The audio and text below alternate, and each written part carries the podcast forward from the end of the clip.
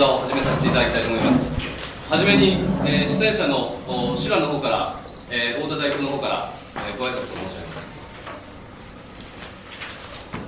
どうも皆さん。あの遠いところからまたあのご近所の方来ていただきまして本当にありがとうございました。あの今回のあの企画はあの農業論パート 2, 2ということなんですが一昨年でしょうかあのやはり吉本先生から来ていただきまして農業論についてあの語っていただいたそのまああの続編という形になります。で今まあなぜ農業なのかということなんですが一昨年の時の農業ということは、まあ、まだまだそのなんだあの吉本龍明が農業を語るなんていうのはちょっとそのおかしいんじゃないかなんていうお話をいただいたんですが今ようやくその今年の段階でやはり農業という問題をこうの立ててみますと、まあ、お手元にありますようにさまざ、まなあの情勢というものがこう見えてきてるんではないかなというふうにあの、まあ、主催者としてはまあ考えている次第でございます。まあ、あの私どものこの長岡もそういう面では非常にあの農業の盛んな地域でございますしまたあの来る途中こう取ってこられたと思いますが、うん、長岡の農事試験場というのがございますけれどもこれは実はあのコシヒカリを育てた、まあ、今有名なあのコシヒカリを育てました。その試験場のわけでございます、まあ、そんなことで、えー、ここちらからも水田がここ見えると思うんですがそういう今あの農業というのが非常に大変な危機を迎えているというあの状況ではないかと思うわけです。でそれがただ単なるあの産業としての農業だけではなくて、まあ、今年はあの昭和から平成という形であの年号も変わったわけですしまああのすでに吉本先生の方で、まあ、いろいろ新聞その他であの話が出てますけれども日本の天皇そのものがやはり農業と非常に深い関わりのあるその長であるというような、まあ、そういう問題もあるわけですしここにまあその、天皇の後継という問題にもまあつながってくるわけです。また、えー、今の農業の問題非常にあの自民党政府がその苦境に立たされている一つの、まあ、問題でありまして、まあ、これは後であの話があると思いますがともかく外圧っていうか外からの初めてその大きなその圧力として農業が取り扱われてきたと、うんまあ、これはまあ言うならば円高の問題であるとかあるいはその農産物の輸入かあるいは米の輸入ということの問題につながってくるわけですがこういったもろもろの情勢っていうのが今こう浮かび上がってきてるんではないかなということで、まあ、一昨年の時よりもさらにあの農業の問題というのが明らかになってるんじゃないかなという感じがします。まあ、もう一つあの付け加えるならば、まあ、世界の情勢としてもえー、ご承知の通り中国であるとかあるいはソ連であるとか、まあ、いわゆるその農業大国と言われる地域も今非常に危機を迎えていると、まあ、そういうことをこう考えますと、えー、我々のこのささやかな会の中ですね、えー、吉本龍明という、えー、希代のその思想家を迎えてですね本格的に農業のことをまあ話をしていただくということはこれは非常にあの素晴らしいことではないかなと。まあ、主催者がまあ素晴らしい言ってたんじゃ本当はあのしょうがないんですがやはりあの記念すべき、えー、講演になるんではないかなということでちょっとあの今日はあの長時間でございますが最後まであのご清聴願いたいと思います。日程は今あの話出ました通り、えー、午前中におきましてあの吉本先生の方からお話をいただきましてそれからあの、まあ、午後からはあの一応我々主催者3名がある程度あの質疑をするというような形をとりますがあの今日お集まりの方々それぞれ日頃からいろいろ思ってられる農業の問題でもまたあのそれ以外の問題でも結構でございますので、えー、直にあの吉本先生とその直にですね質問を交わしていただいてあの100人も200人もまた何百人という会合ではございませんので直に一つあの日頃の疑問とか問題点というのをあの一つ示していただいてですねあの有意義のうちにあの会合を終わらせていただきたい。そういうふうに思ってますので今日まあ長時間でございますが最後までよろしくお願いします。どうもありがとうございました。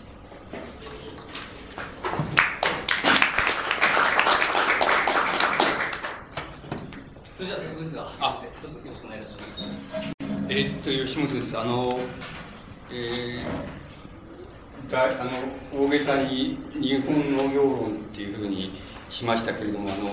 これは僕なんかのこの考え方では日本の農業が今当面している問題から入っていってそれで日本の農業の歴史的な問題っていうこととそれからあの日本っていうのを抜かしてつまり農業一般に農業っていうのはどういう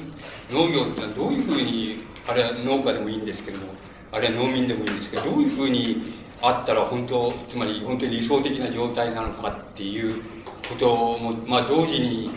その浮かび上がらせることができたらっていうふうにあの考え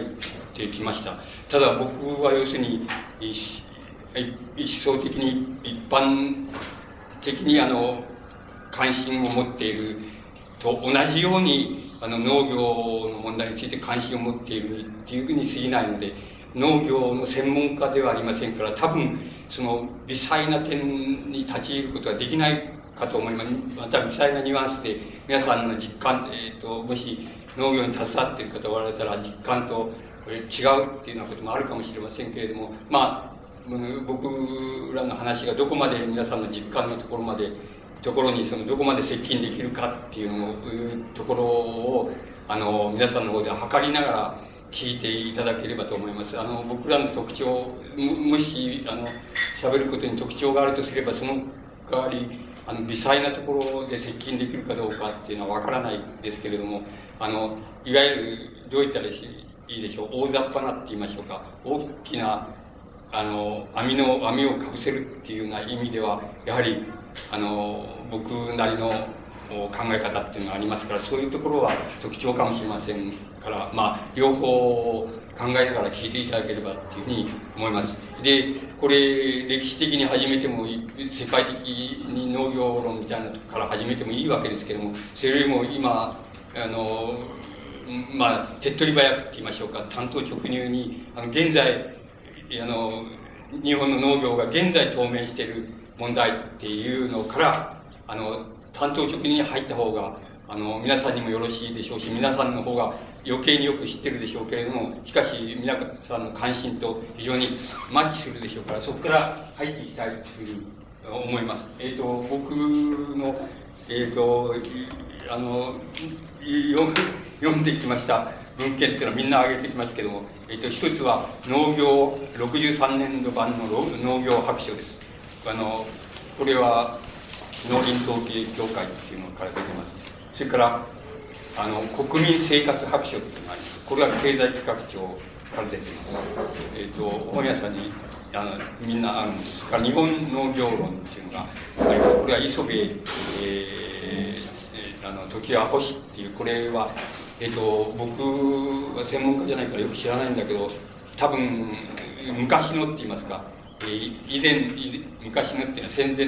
から戦後にか戦後初期にかけてのいわゆる講座派っていうのが山田森太郎っていう東大の教授農業経済あの経済の専門家がいて経済学者がいてその人たちを総帥とする講座派っていうのがあったわけですけども、えーと、その講座派の系統に属する人若い世代の人たちだと思います。あのそれからえーともう一つはドアっていうこれは日本のその農地戦後の農地改革占領軍の農地改革に関与した人じゃないかと思いますけどもこの人が「日本の農地改革」っていう、え本を、え出しています。でそれは岩波書店から訳されて出ています。これもあのたやすく手に入るものです。それから日本の土地と農民これは皆さんの主催者の方がお前読めっていうふうに否定してくださったやつであのグラッドっていう人の、えーと、書いたものですそれで、えーと、研究所でそれで日本太平洋問題調査会が訳しているそういう本があります、えーと、あとは、えー、とマルクス・エングルスの農業論集っていうのが、えー、と岩波文庫で出ております。でえ僕が読んできたのはこれだけの本ですからこれ これだけの知識を僕なりにアレンジしたものをお話ししたいというふうに思います。であの現在のああと新聞は割に僕はよくよく読んでますがあの現在の日本の農業の問題っていうのは何かって言いますと、一番問題なのはその、米価、つまりお米の価格っていうことですけども、あの、それはあの、お米の自由市場化か否かとかっていうこと、あるいは食感性を守れとかいう、そういう争点になっていることに関連してそれから農産物の自由化っていうのは、すでに輸入自由化です。つまりこれは、あの、アメリカ、外国からの農産物の、あの、輸入問題っていうのは、お米の問題はまだ、えー、これは出て、あの、話だけ出てきて、えー、盛んにせめぎ合いがきっとあの、なんて言いますか、政治担当者の上層のところではせめぎ合いが行われているところなんでしょうけども、あの、そういう問題が、あの、現在あります。そしてそれは様々な影響を与えているわけです。で、その実態はどういうことなのかっていうのを申し上げています。で、この、えっ、ー、と、これ、これ新聞に書いてあったんだけど、新聞を注意して読んでる人は分かっていると思いますけど、書いてあったことです。つまり、これ88年度産だから、去年でしょうか、去年産のコシヒカリについて、えー、書かれているものですけども、あの、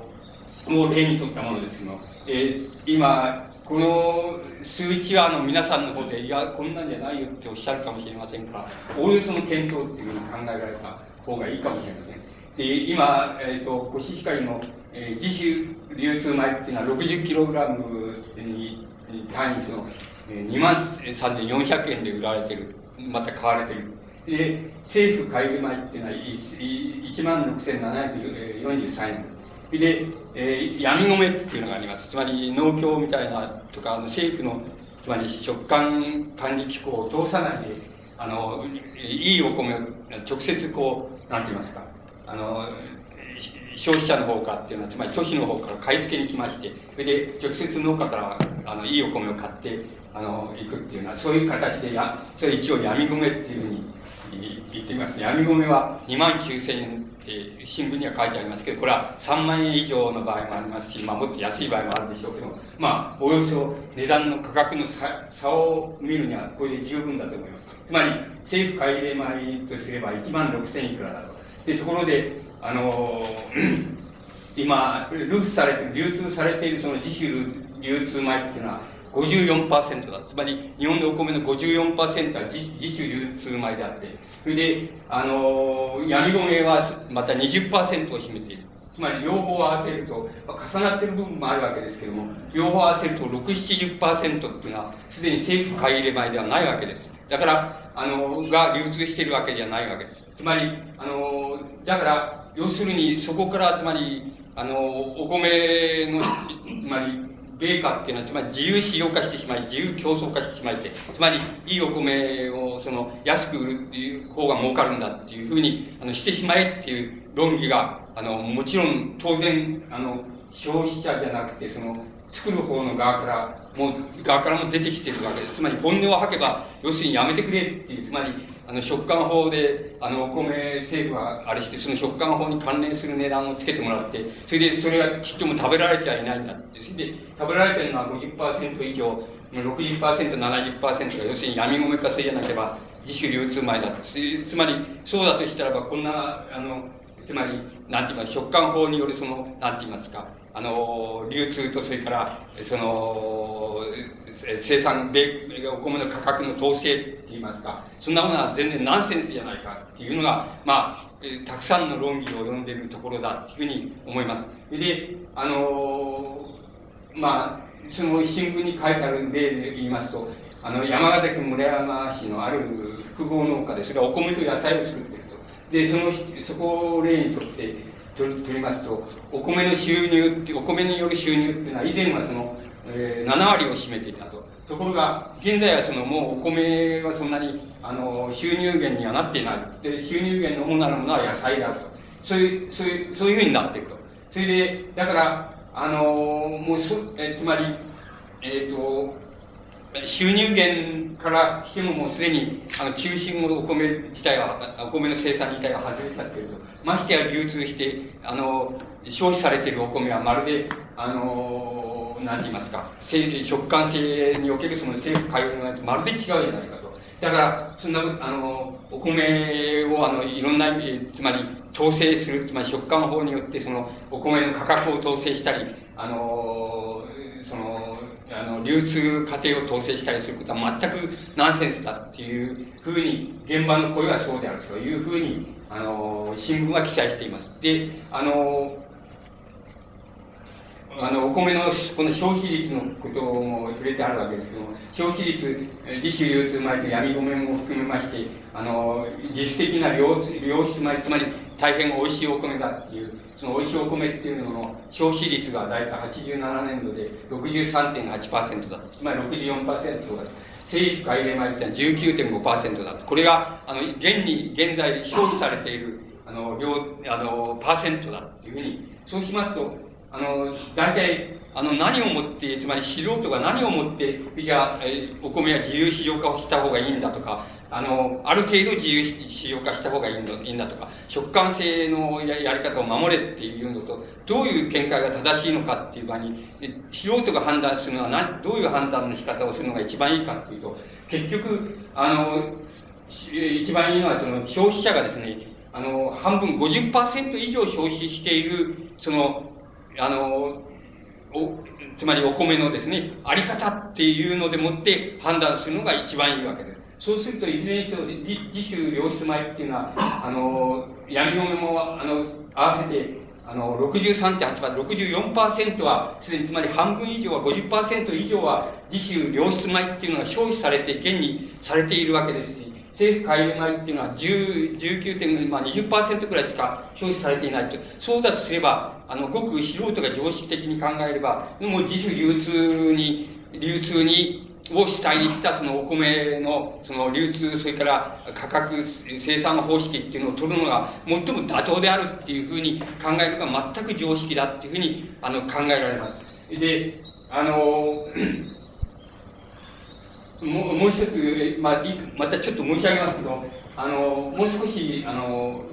あの少し立ち入った立ち入れるデータっていうのをあれしますと、つまり農家の現在、その、総所得のうちで、お米の所得の割合はどうなってるかって言いますと、耕作面積が1.5ヘクタール以下、つまり、えっ、ー、と、大体9割のあの農家が1.5ヘクタール以下だと思いますけど、9割の農家、あの、9割を占める農家が大体あの、農家総総所得の中のお米の所得は9%です。わずかに。9%です。あの、それから1ヘクタール以下だったら3.7%です。つまり、あの、ほとんどもう取るに足らない、お米自体の収入っていうのは、すでに農家にとって取るに足らない所得になっているってことはお分かりになると思います。ましてや、ましてや、あの、流通しているのは、要するに、良質の、あの、自主流通前、ないしは闇米であるっていう、それはもう半分以上そうだ。ったらもう、あのつまり、常識、これは全く常識的に考えて、あのもう、なんて言いますか、自主流通性っていうのを、あの、主体に、あの、お米の問題っていうのは考えるべきだっていうのは、もう全くの、もう疑問の余地ない、その当然のことになるっていうふうに、私は考えます。つまり、それは妥当な考え方だっていうふうに、私はそう思います。つまり、それで、えー、あの、今度は、それを、まあ、つまり、これを新聞の方は助長するためにもう一つ例を挙げています。それは果物の、あの、自由化っていう例ですけども、果物、これは山形県のやっぱり村山の農協の問題を例にしておりますけども、その村山の農協では、まあ、さくらんぼが名あの名産地ですから、つまりさくらんぼを、あの、輸入、アメリカなんか輸入されてきたらこれはたまらんっていうことで、あの、盛んにその、えっ、ー、と、勉強会を開いて研究しまして、で、いい品質のものを安く、えー、あの、生産するにはどうしたらいいかってで、えー、そのビニールハウスを作った方がいいとか、あの、肥料はこの方がいいとかっていうやり方でその勉強しまして、それで作りまして、それで大変美味しいものを作って、その競争したっていう輸入の桜んぼと競争したんだけども、その出荷量は従来の3倍になりましたし、それから値段もその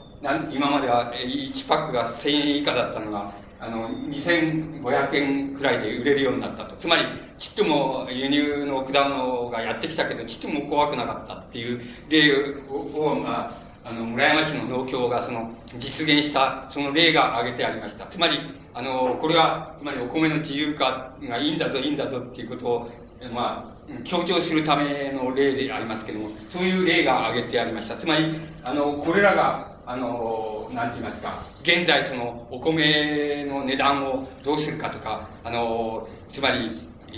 生産性、お米の生産性を、あの、良くしてする、良質のお米をその、安く、あの、て、あの、生産するにはどうしたらいいかっていうふうに、皆さんが盛んに、あの、方で研究しておられたり、苦心しておられたり、長岡市の、その、えー、なんて言いますか、えー、その、市政が盛んに、市政の農業部門が盛んに、その、論議しているものが、問題の、その、一番根本にあるのはここの問題なんです。それで、あの、だ、だけれども、その、常識が考えるところ、つまり農業以外、つまり農業を自分がやってるとかそういうことじゃなくて、あの農業以外の、まあむしろ、つまり消費者って言いましょうか、そういうところから見た常識の妥当な線っていうのはどこにあるかっていうのは全くもう明瞭なことだっていうふうに僕には思われます。つまり、そこのところを、あの、よく、あの、なんて言いますか、こう、あの、こう、なんて言いますか、あれとして、あの、この身につけておられた方がよろしいんじゃないかというふうに思われます。で、ところで、その、なんて言いますか、えっと、これもし、つい、つい2、3日前の新聞です。2、3日前の新聞ですけども、お米の、まあ、収穫業者と、それから卸小売業者の、からなる、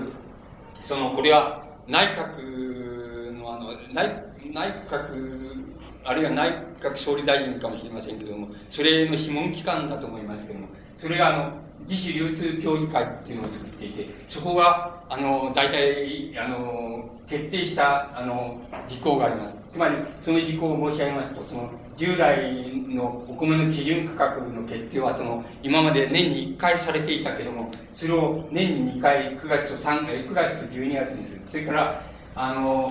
基準価格をベースにして入札制にするっていうことですね。入札制にして、それは11月3月の 2, 2回あのやる。それ、入札制自体は今までもあったんでしょうけども、それを年に2回やるっていう。それから入札価格の変動幅っていうのは、あの、今までは上下5%以内でなきゃ、あの、こう、食感法でいかんっていうふうにしてたんだけど、それは前後の幅をその10%に拡大すると。この3つのことを、あの、えっ、ー、と、内閣の諮問機関であるその、なんて言いますか、自主流通協議会っていうのが、あの、決定したっていうふうに、2、3日前内、決定っていうか内定したっていうことが、あの、2、3日前の新聞に出ていました。つまり、これが現在の政府自民党の、なんて言いますか、えー、自民党が大体持っている、その、お米の自由、自由化問題に対する、その、ギリギリの、あの、限度だっていうふうにあの、限度だっていうことになります。つまりこれは、はえっ、ー、と、従来よりもはるかにお米お米の自由市場化っていうのを推し進めた決議だっていうことになります。しかしそれにもかかわらず、食感性を全部の枠を全部外しちゃったらどうなのか、かっていうことについては、政府自民党っていうのはあんまり、あの、自信がないっていうことだと思います。つまり、あの、全部取っ払っちゃうだけの自信がないつまり取っ払っちゃった時にどうなるのかっていうことについての自信がない。つまり、えっ、ー、と、そうなると、えー、大体お米の価格、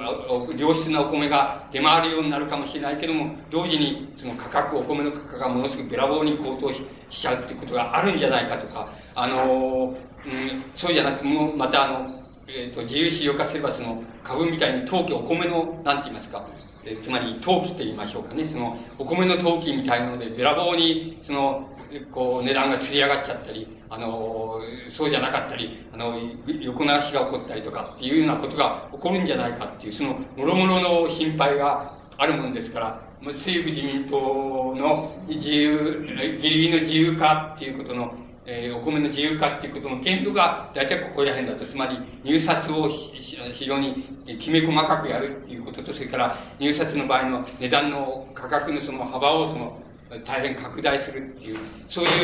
あの、二つが、でもって、あの、相当自由化っていう、お米の自由市場化って言いましょうに、近寄っていってるっていう。それで、これが大体において、その、自民党の考えてるそのお米米化政策と、それからお米の自由使用化っていうものの、あの、限度だっていうふうに、あの、考えられます。で、あの、ところで、これ、あの、皆さん僕もいつでもそう思うんですけども、つまり、いくつかの課題に対してそう思うんですけど、つまり社会、社会と共産党みたいな、本来左翼だとか進歩的だって言われてる人の方が保守的です。つまり、食感法を守れっていう、まあ、食、感制度を守れっていう、えー、その、全く保守的な、あの、あの、態度をお米の自由使用化に対して、あの、取っております。で、あの、その、例えば多分その根拠っていうのは何かっていう、あの、社協が取ってるその、お米自由化反対っていう、自由使用化反対、輸入、お米輸入反対、自由使用化も反対。で、あの、食感法を守れっていう、これが、えっ、ー、と、社協のその農業政策の柱であると思いますけども、なぜこの、この柱を守ってるかって、あの、強調するかと、一つは、つまり、やっぱり先ほどの自民党の恐れていることと同じことであって、つまり、お米を全く自由使用化したら、あの、ものすごい、あの、まあ、良質、競争でもって、ものすごく良質のお米が出てくるだろうけれども、安く出てくるだろうけれども、要するに、あの、なんて言いますか、優勝劣敗っていうのが起こって、その、起こっていく農家はますます貧困になり、それで、あの、商売がうまくいいお米をたくさん作ったところが大いに儲けっていうふうに、こういうふうになる、なって、その格差が、その、の農民の、その階層的な格差っていうのは増えるんじゃないかっていうのは恐れとか、じゃあもう一つはやっぱり、あの、陶器でもって、その、え、なんて、あの、い値段がそのやたらに合理的じゃなくて非合理に釣り上がったり、または起こったりとかっていうことが、陶器でもって起こるんじゃないかっていうようなことが、やはり社協が、あの、危惧していることだっていうふうに思います。危惧している問題だと思います。しかし、あの、同じ危惧するにせよ、そういうふうに全く危惧するのと、まあ、多少危惧するのっていうのとは違うわけで、つまりそういうふうに言えば、あの、自民党の方がはるかに進歩的だっていうふうになところが、あの、現在のお米の問題についての、あの、なんて言いますか、あの、つまり、えっ、ー、と、政治的な党派が、あの、取ってる態度と、その根拠だっていうふうに思われます。つまり、そこのところも皆さんがとてもよく、よくよく考えてられることが重要だっていうふうに僕自身が思います。つまり、あの、何が重要かというか、そこのところはとても重要なんだっていうふうに考えられた方がいいと思います。つまり、そこの問題が、あの、問題っていうのは、つまり、あの、一時的な問題、つまり日本農業が今当面している一時的な問題っていうふうに、あの、一見すると思われますけれども、しかし、よくよくそれを掘り下げていきますと、あの、一体農業っていうのは、あの、農業っていうのは、あるいは農家でもいいんですけど、どういうのが一番理想的なんだって、どうなったらいいんだっていう、その理想っていうもののイメージっていうことと、ことが一つあります。一つ、その中には含まれています。つまり、あの、そういうことと、それからもう一つはやっぱり、あの、なんて言いますか、歴史的に、要するに、あの、日本農業っていうものが、どういう経路を経てきて、で、どういうことになっているから、あの、それだから、あの、こういう問題が出てきてんだっていうのは、つまり、歴史的な問題をそこで、あの、もう提出、提起してくるっていうのは、その二つの意味合いがよくよく考えると、そこに、あの、含まれているっていうことがわかります。だから、あの、たやすく、つまり、あの、なんて言いますか、あの、お米の自由使用が反対である。えそれから、あの、えー、食感制度を壊すことは反対である。それから、お米を輸入することは反対であるっていうような、あの、いうような、その、進歩派の、つまり、えっ、ー、と、社協のような進歩を中心とした進歩派みたいなものが言ってる問題も、お前やめろっていう、やめろっていうふうに言ったって、なかなかそれは間違いだからやめろっつったって、なかなかやめないっていうような、その、歴史的な経緯を、があると思います。つまり、伝統まあ、なんて言いますか、考え方の伝統っていうのがありまして、で、じゃあなかなかや伝統に即してやめらんないよと、これやめたら、俺たちの存在価値は、あの存在的な意味がなくなっちゃうんだから、あの、やめらんねえよっていうのは、そういう伝統意識っていうのがあると思います。つまり、それをあれしたらおしまいだっていうふうに、あの、自分たちの今までやってきたこと、あるいは今まで、あの、理論的に突っ張ってきたことは全部おしまいだっていうようなことが、あの、根本的な危惧にありますから、だから、なかなか、その、おめえ、それは間違いだからやめろって、えー、あの、いうふうになれば、それは、あの、社協は別に、その、戦車や鉄砲は持ってないですけども、あの、もう血を見るまでやるぞっていうふうになるかもしれません。だから、そういう問題だっていうふうにお考えになった方がいいと思います。つまり、かなりこれは深刻な問題なんだ。つまり、背後に控えてるのは深刻な問題で、あの、目先のお米の値段はどうだっていうようなことと、とは、ちょっと、あの、もうそれもそうなんですけども、それだけじゃなくて、かなり深刻な、あの、問題があるんだ。つまり、えー、それは、今言いましたように、そういう歴史的な、伝統的な経緯っていうのも、まあ、ありまして、それから、もう一つはやっぱり、あの、農業っていうのは一体どうあったらいいのか、どういうのが理想なんだっていうことに対する、そのイメージがあります。それぞれのイメージがあります。あの、社協なら社協のイメージがあります。で、あの、イメージがあります。で、あの、社協以外のもの、以外の、つまり自民党にはそのイメージがあるかっていうと、それはないのです。それは、大体においてその、あの、歴史っていうものの歴史的な経緯のあの、無意識と言いましょうか、無意識に、あの、その時々これがいいんだっていうふうに思いながら来た歴史の無意識に農業問題も大体全部じゃないとしても、まあ90%は任してありますから、あの、自民党、つまりあの、自民党みたいな政党には、あの、伝統はないのですそれ。ただ、歴史の無意識を踏んできたっていう、そういう無意識にこれがいいと思ってきたんだっていう、そういう意味での無意識の伝統っていうのはあります。しかし、社協には明瞭に19世紀末から、あるいはもっとあの、前から遡れば、まあ、近代思想のその一源泉である、その、マルクスならマルクスの思想、それからフランスの、まあ、社会主義、初期の社会主義者の思想みたいなものがありまして、それから、こう、分かれてきた、その、伝統的な考え方、それから農業に対するイメージがあります。だから、それ、そういう伝統を意識的に持っています。それで、その意識的な伝統を守り、つまり、あの、破りたくないんだ。破るとおしまいになっちゃうんだって。で、だから、まあ、辛い、なかなか破れないんだって。で、本音のところでは、これやめた方がいいんじゃないかっていうふうに思ってるかもしれないんだけども、なかなかそれは口に出せないとか、まあ様々なニュアンスでその問題は存在しています。それが大体において、あの、現在のその米価問題の、おその、なんて言いますか、お米価問題とかお米の自由化問題の根底にある、あの、問題だと思います。ところでその根底にある問題っていうのを、まあ、僕なりに、その、まあ、ちょっと探ってみたいというふうに思うんです。つまり、あの、それを探らなくても別に、現在の問題に、ね、判断をどう判断したらいいのかっていうのは常識で判断すれば誰でもわかることですから、それでいいわけなんです。それからまた、消費者の方から言いますと、消費者の一般大衆の方から言いますと、どういうことになるかこれも原則が簡単なことです、常識的に。あの、消費者っていうのは、え、つまり、安いお米が、安くていいお米が目の前にちらついたら、つまり目の前に、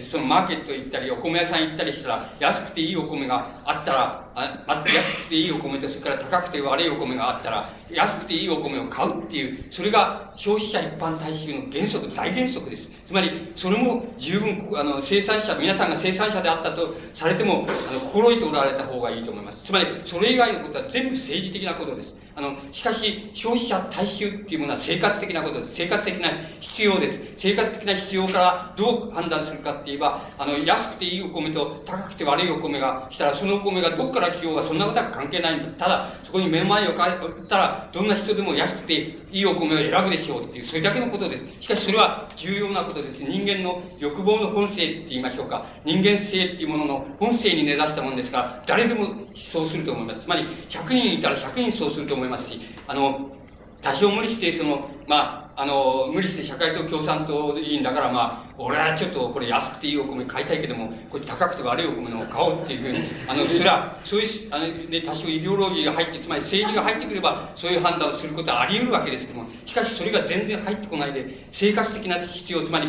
一般大衆っていうものの、あの、立場から見たらば、安く安くていいお米と高くて悪いお米が入ってきたら、それは輸入米であろうが、あの、内地米であろうが、あの、長岡米であろうが、とにかく全部安くていいお米を買うっていうその原則以外に何もないっていうこと、つまり、そのことを把握しているってことはとても重要なことだっていうふうに思います。つまり、消費者はそうなんだよっていうこと。つまり、あの、これはいかなる政党がいかなる、あの、理屈をつけても、それは、その理屈は全て第二義以下の問題です。なぜならば、食料っていうのは生命、人間の生命維持の、生命の維持であり、また、身体の代謝って言いましょうか。それのための必要に、のために食べるのでありますから、だから、これ、これはもう、あの、もう、な、どういう原則もその、それ、その原則に比べたら第二義的なものになります。だけど、得てして政治党派っていうのは、あの、政治党派っていうのは自民党でも、あの、社協でも、要するに政治的な必要上、その、誇張しますからね、誇張して、あの、つまり我が党に水を引きますからね。しかし、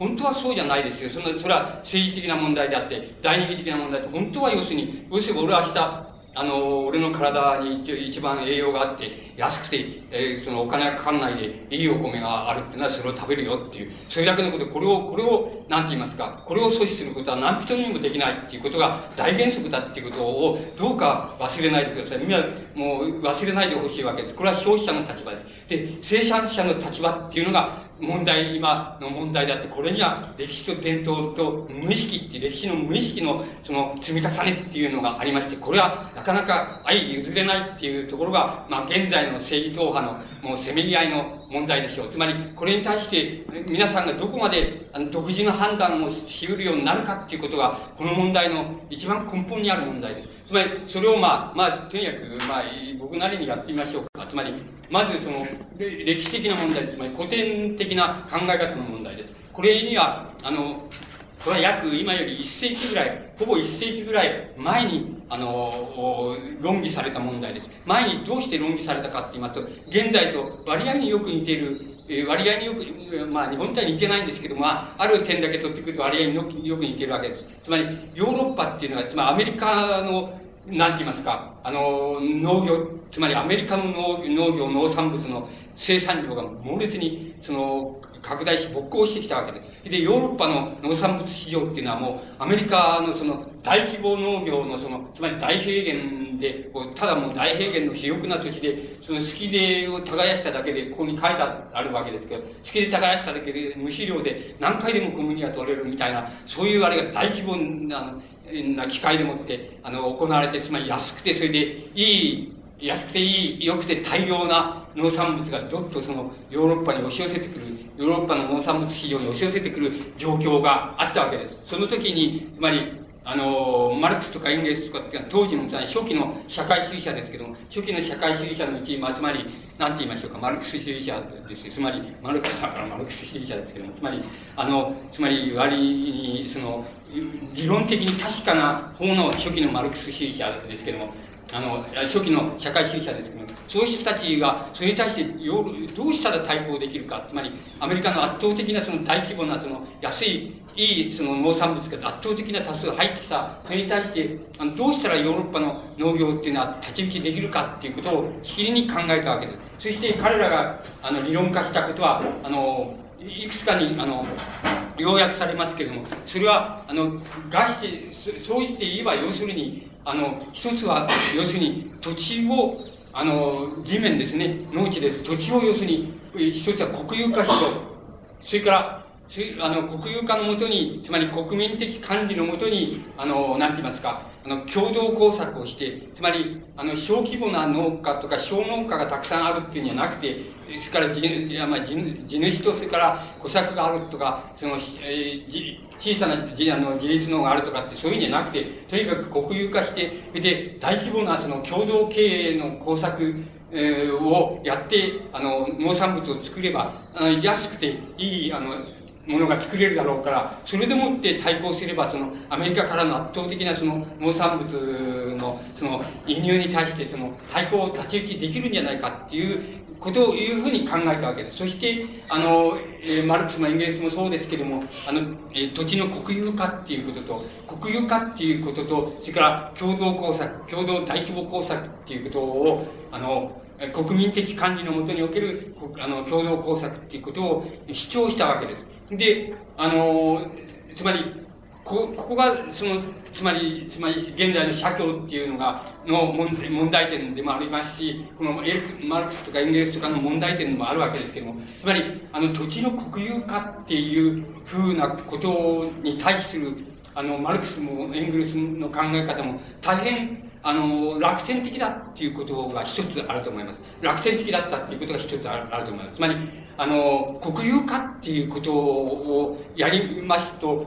あの、一見するとその国民的な規模でもってその共同管理ができるみたいな風に思われますけども、そうじゃなくて、あの、国家っていうものは、あの、一旦できてしまいますと、どんな政府でも、つまり、社会主義政府であろうと、その、自由主義的な政府であろうと同じだって、旦国家っていうのはできてしまいますと、国家自体で閉じられていきますから、閉じられて、民主、大衆的な利害とは、あの、矛盾も生じてきますから、あの、国有化っていうことが、本当の国民的管理、国全国民的管理っていうことにならないで、あの、国家官僚による管理っていうこと、あの、国家官僚の利害が、あの、い一辺になっちゃうっていうような、あの、第一になっちゃうっていうのは、そういうことっていうのはあり得るわけです。つまり、マルクスもエンゲルスも他の部門では、つまり国家論の部門ではそういうことをよく知ってまして、あの、そういうことを強調してやまないわけですけども、やまなかったわけですけど、なぜか農業問題に関する限り、あの、国有化っていうことと国民の管理っていう、全国民的管理っていうことをあの、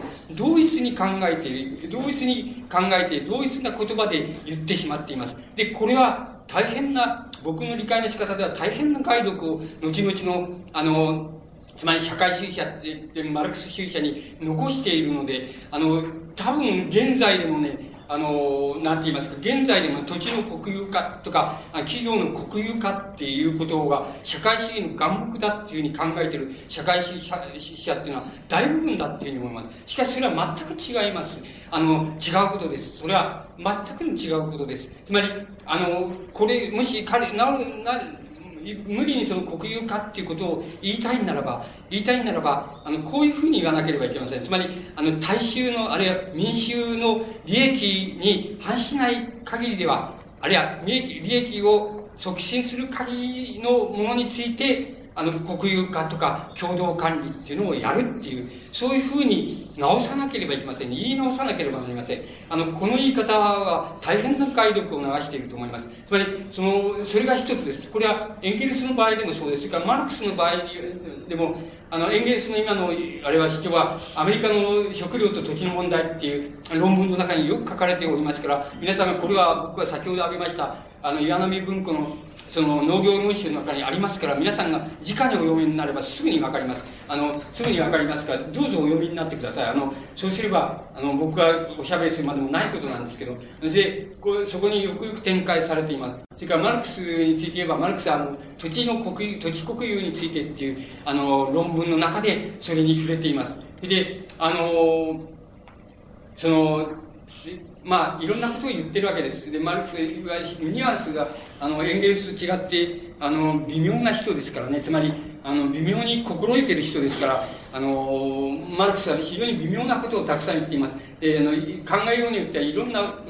ふうに取れる言い方をしています。あの、えー、まあ、これいくつか挙げてみましたけど、一つ言ってみましょうか。あの、土地を、土地を呼吸にして、小さな、あの、分割地にして、でもって個人とか労働組合にその国有化した土地をその分け与えるって、分割して貸し与えるっていうような、そういうやり方をすると、あの、政府がもし、あの、ブルジョワ的な政府だとしたらばっていうふうに言っています。したらば、その無分別な競争が起こると。いうふうに言っています。だから、あの、どんな階級にも、つまり労働者階級にも、それから、あの、農民階級にも、要するに、あの、なんて言いますか、管理を任せたらいけないんだと。だから、全国民的な管理以外にはないんだっていうことを言っています。つまり、全国民的な管理イコール国有っていうことだ。そういうふうに考え方をしています。ところで、この無分別、えっ、と、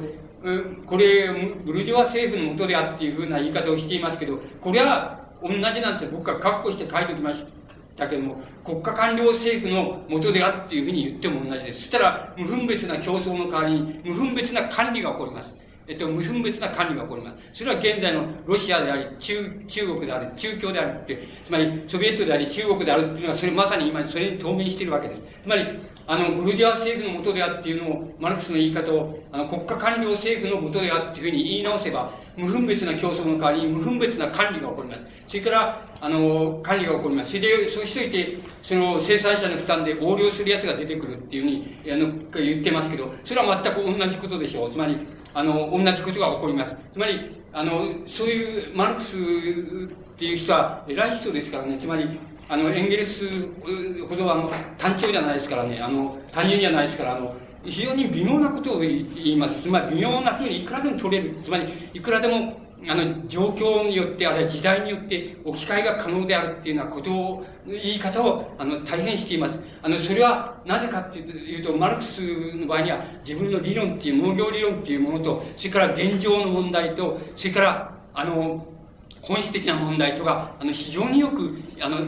あの、ちゃんとした距離感で掴まれていたからだと思います。エンゲルスも、は、天才、やっぱり天才的な人ですけども、あの、あの、天才的な人ですけれども、しかし、あの、なんて言いますか、理論的なことと、理論的な、に本質的なことと、現状と、その現状で、そこで今、ヨーロッパが今当面している問題、つまり、100年前に当面した問題ですけれども、つまり、それと、あの、なんて言いますか、ピタッと距離、距離感なしにくっつけようとするもんですから、しばしばもう、あの、間違いを生じます。つまり、あの、時代が変わってみると間違ってるとか古くなっちゃってるっていうようなことをしばしば言っています。これは、要するに本質的な理論っていうものと、現状分析っていうものと、現状で透明しているものだと、すぐにくっつけようとするからだと思います。くっつけようとしたからだと思います。だから、あの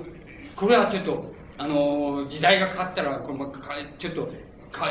成り立たないよっていうことは、まあ別にこの農業問題だけじゃなくて他の問題にも、あのエンゲルスの場合にはしばしばあります。あの、で、これはちょっとマルクスと違うところだと思います。マルクスの場合は、あの、いくらでも、あの、やり方によって、あの、置き換えがいくらでもできるっていう、つまりその状況になったらその状況で置き換えたらちゃんと通用するっていうような、あの、ことを、あの、ちゃんと言っています。で、あの、つまり、マルクスの言うその国民的規模、あるいは国有っていうことと、それからエンゲルスの言う国有っていうこととは、もう同じ言葉でも、同じ言葉で実際問題と同じことを言ってるんだけれども、あの、ニュアンスとして受け取れば、あの、相当違います。あの、そういうことが、あの、とてもよくわかると思います。だから、この問題、これをあの、ニュアンスと言ってよく取り、あの取り違いないで、ちゃんと、あの、なっています。これを、あれ、あの、受け取れなければ、あの、間違ってしまうと思います。あの、まあ、そういうことが一つあると思います。それから、あの、もう一つ、これも大変見事なことを言って、言っている、今いるんですけど、つまり、細分化された土地、これはヨーロッパで、その頃のヨーロッパで言いますと、フランスっていうのが割合に日本と近いんで、あの、小、小規模なあの、自立農農業経営者みたいなのが、あの、もうたくさんあってっていうのは、そういう、あの、フランスなんかそうなんですけども、あの、そういうその、小規模に、あの、土地を持っていて、それで、あの、土地を私有してて、そこを耕して、そこを、まあ、言ってみれば一番小規模なのは、それを、まあ、家族とだけで耕して、それで、あの、自主的に、えー、やってるっていうのは、そういう小さな農家っていうのに、あの、小さな土地を所有しているっていうような形で存在すると、それは例えば、土地の国有化っていうのに対して、あの、ものすごく反対する、敵対するの意識をあの育ててしまうんだっていうことを言っています。で、マルクスはこの場合には、あの、その、小さな、小さな土地の、土地を所有して、それで自立の農業を経営している、そういう人は、しばしば土地の国有化っていうと、抵抗を生じて、それを敵対する、そういう意識を、あの、育ててしまうんだって。つまり、自分の持ってるわずかな土地が、もう、何も変え難く、あの、大切だっていうふうに思うようになってしまうんだよっていうことを、まあ、ここでは、あの、なんて言いますか、弱点、あるいは欠陥として言ってるわけですけども、これはもちろん裏返せば、まあ、利点としても言えるわけです。受け取れるわけです。つまり、利点としてもそれはあり得るわけです。だから、あの、これはやっぱり、このマルクスの言い方はやっぱり、あの、両義的に、つまり、両方の置き換えがいつでも可能だっていうあの言い方の一あのあの、まあ、一つに当たるだ、当たると思います。しかし、いずれにせよこの初期の、あの、初期の社会主義者ってのうち、あの、理論的に、あの、大変しっかりしている初期の社会主義者たちは、いずれにせよ土地の国有化っていうことと、それから、あの、共同工作って、国民的管理のもとにおける共同工作っていうのが、アメリカの圧倒的な、その、なんて言いますか、安くていいその農産物の、あの、こう、なんて言いますか、ヨーロッパに対する、あの、輸入に対して、その、てあの、ヨーロッパの農業が対抗できる唯一の道だっていうふうに考えて、そういうふうに主張したわけです。この主張は、あの、少なくとも、あの、現在に至っても、その、あの、なんて言いますか、基本的には現在のマルクス主義者、それから、あの、現在の社会主義国では、あの、現在までのところは、あの、およそ、あの、大須において、大体、順法されて考え、え、ー、と、考えて順法されてきた考え方です。しかし、あの、しかし、なんて言いますか、あの、ゴルバチョフが、その、最近、ごく最近ですけども、ゴルバチョフ、まあ、今年になってからですけども、つまり、それはダメなんじゃないかっていうと、あの、ゴルバチョフはちょっと、ちょっと言い出しています。で、ちょうど、あの、これで、あの、お米の価格の問題で、つまり、とか自由市場化の問題で言えば、ちょうど自民党とほぼ同じぐらいの主張を、あの、ゴゴルバチョフは大体提案して、しております。つまり、あの、それが、あの、なんて言いますか、現在の、えー、あの、ロシア、つまりソ連の農業の現状です。で、あの、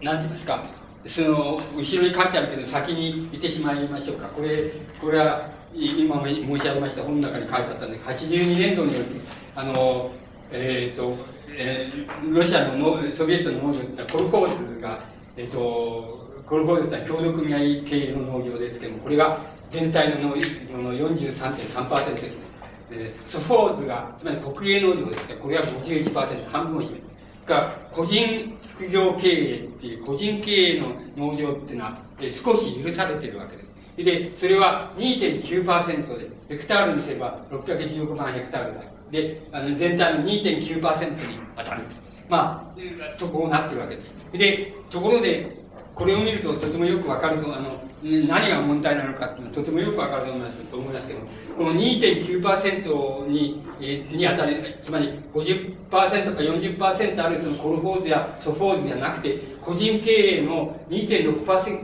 2.9%しかない、あの、その工作地でやってるその個人経営の、え農産物が全生産に占める比率っていうのがあります。そうすると、じゃがいも63%が、つまり、じゃがいもの63%は個人経営の、つまり2.9%の土地で、あの、作られてるわけです。こういうバカな話はないわけですよ。つまり、あの、ないでしょう。つまり、野菜も32%が2.9%の土地で作られてるわけ。で、肉食食肉も30%が2.9%の土地で作られてて、こっちで作られてるんじゃないですよ。牛乳も27%が、あの、こっちで作られてるんです。この2.9%、個人経営のところで作られてる。そうすると、あの、あの、鶏卵も31%は個人経営のところで作られてる。で、こういう馬鹿げたことを、これ、こういう馬鹿げたことがなぜ行われてきたのかって言えば、要するにこれでですよ。要するにこれを、この原則を外したら、自分らは社会主義がなくなっちゃうんじゃないかっていう危惧があるもんですから、あの、だから、こう、こういう馬鹿なことを、まあ、やってきているわけですね。で、あの、やってきているわけです。それで、あの、そこのバカなことはどうして起こるかって言えば、もう簡単なことで、つまり、個人経営以外のところ、一つ、いくつか挙げられます。すぐに挙げられます。常識的に挙げられます。つまり、一つは、要するに、あの、国営農業とか、協同組合農業だったら、給料決まってんだから、いくら働いたって、いくら生産量を上げたって、これ自分の、つまり、自分の財産とか自分のあれにならないわけですから。だから、まあ、つまり、官僚並みに、って言いますか、あの、役所並みに、まあ、やろうじゃないですかっていう、まあ、あの、怠けもせずに、あの、まあ、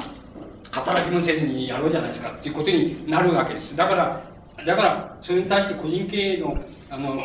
あれは農産物は、つまり自分が作っていって売ったら自分のお金になるわけですから、だからこちらの方に、あの、力を入れてしまうし、力を入れてしまうっていうことは当然なわけですよ。だから、一つは当然なわけです。つまり、あの、一つは当然なわけです。もう一つは多分、この、なんて言いますか、気候上のいろいろな不備があるんだと思います。つまり、あの、コルホールの経営とか、国営農場の経営っていうのの中で、その、上のやつがうめえことしてうまいし知っちゃったとか、あの野郎気に食わねえとか、あの、いろんなことが、まあ、つまりそういう問題がたくさんあるんだと思います。つまりそういう飛行上の問題とか人間上の問題とか人間関係の問題とか含まれて、つまりこっちの方じゃ能率が上がらないで、自分の個人経営の方で能率が上がるっていうようなことになってるのだと思います。つまり、それは常識的に考えられる考え方と、もっと、あの、ソ連問題の専門家はもっと、あの、ちゃんとよく研究しておられるでしょうけども、僕らが常識的に考えて、なぜこんなバカなことが起こるかって言えば、それだっていうふうになるわけで。そしたら、つまり、何が問題なのかって言ったら、要するに、この気候が問題じゃないかっていうことが一つあるでしょう。つまり、あの、それから、もう一つは、つまり、あの、私有っていうこと、つまりこのマルクスは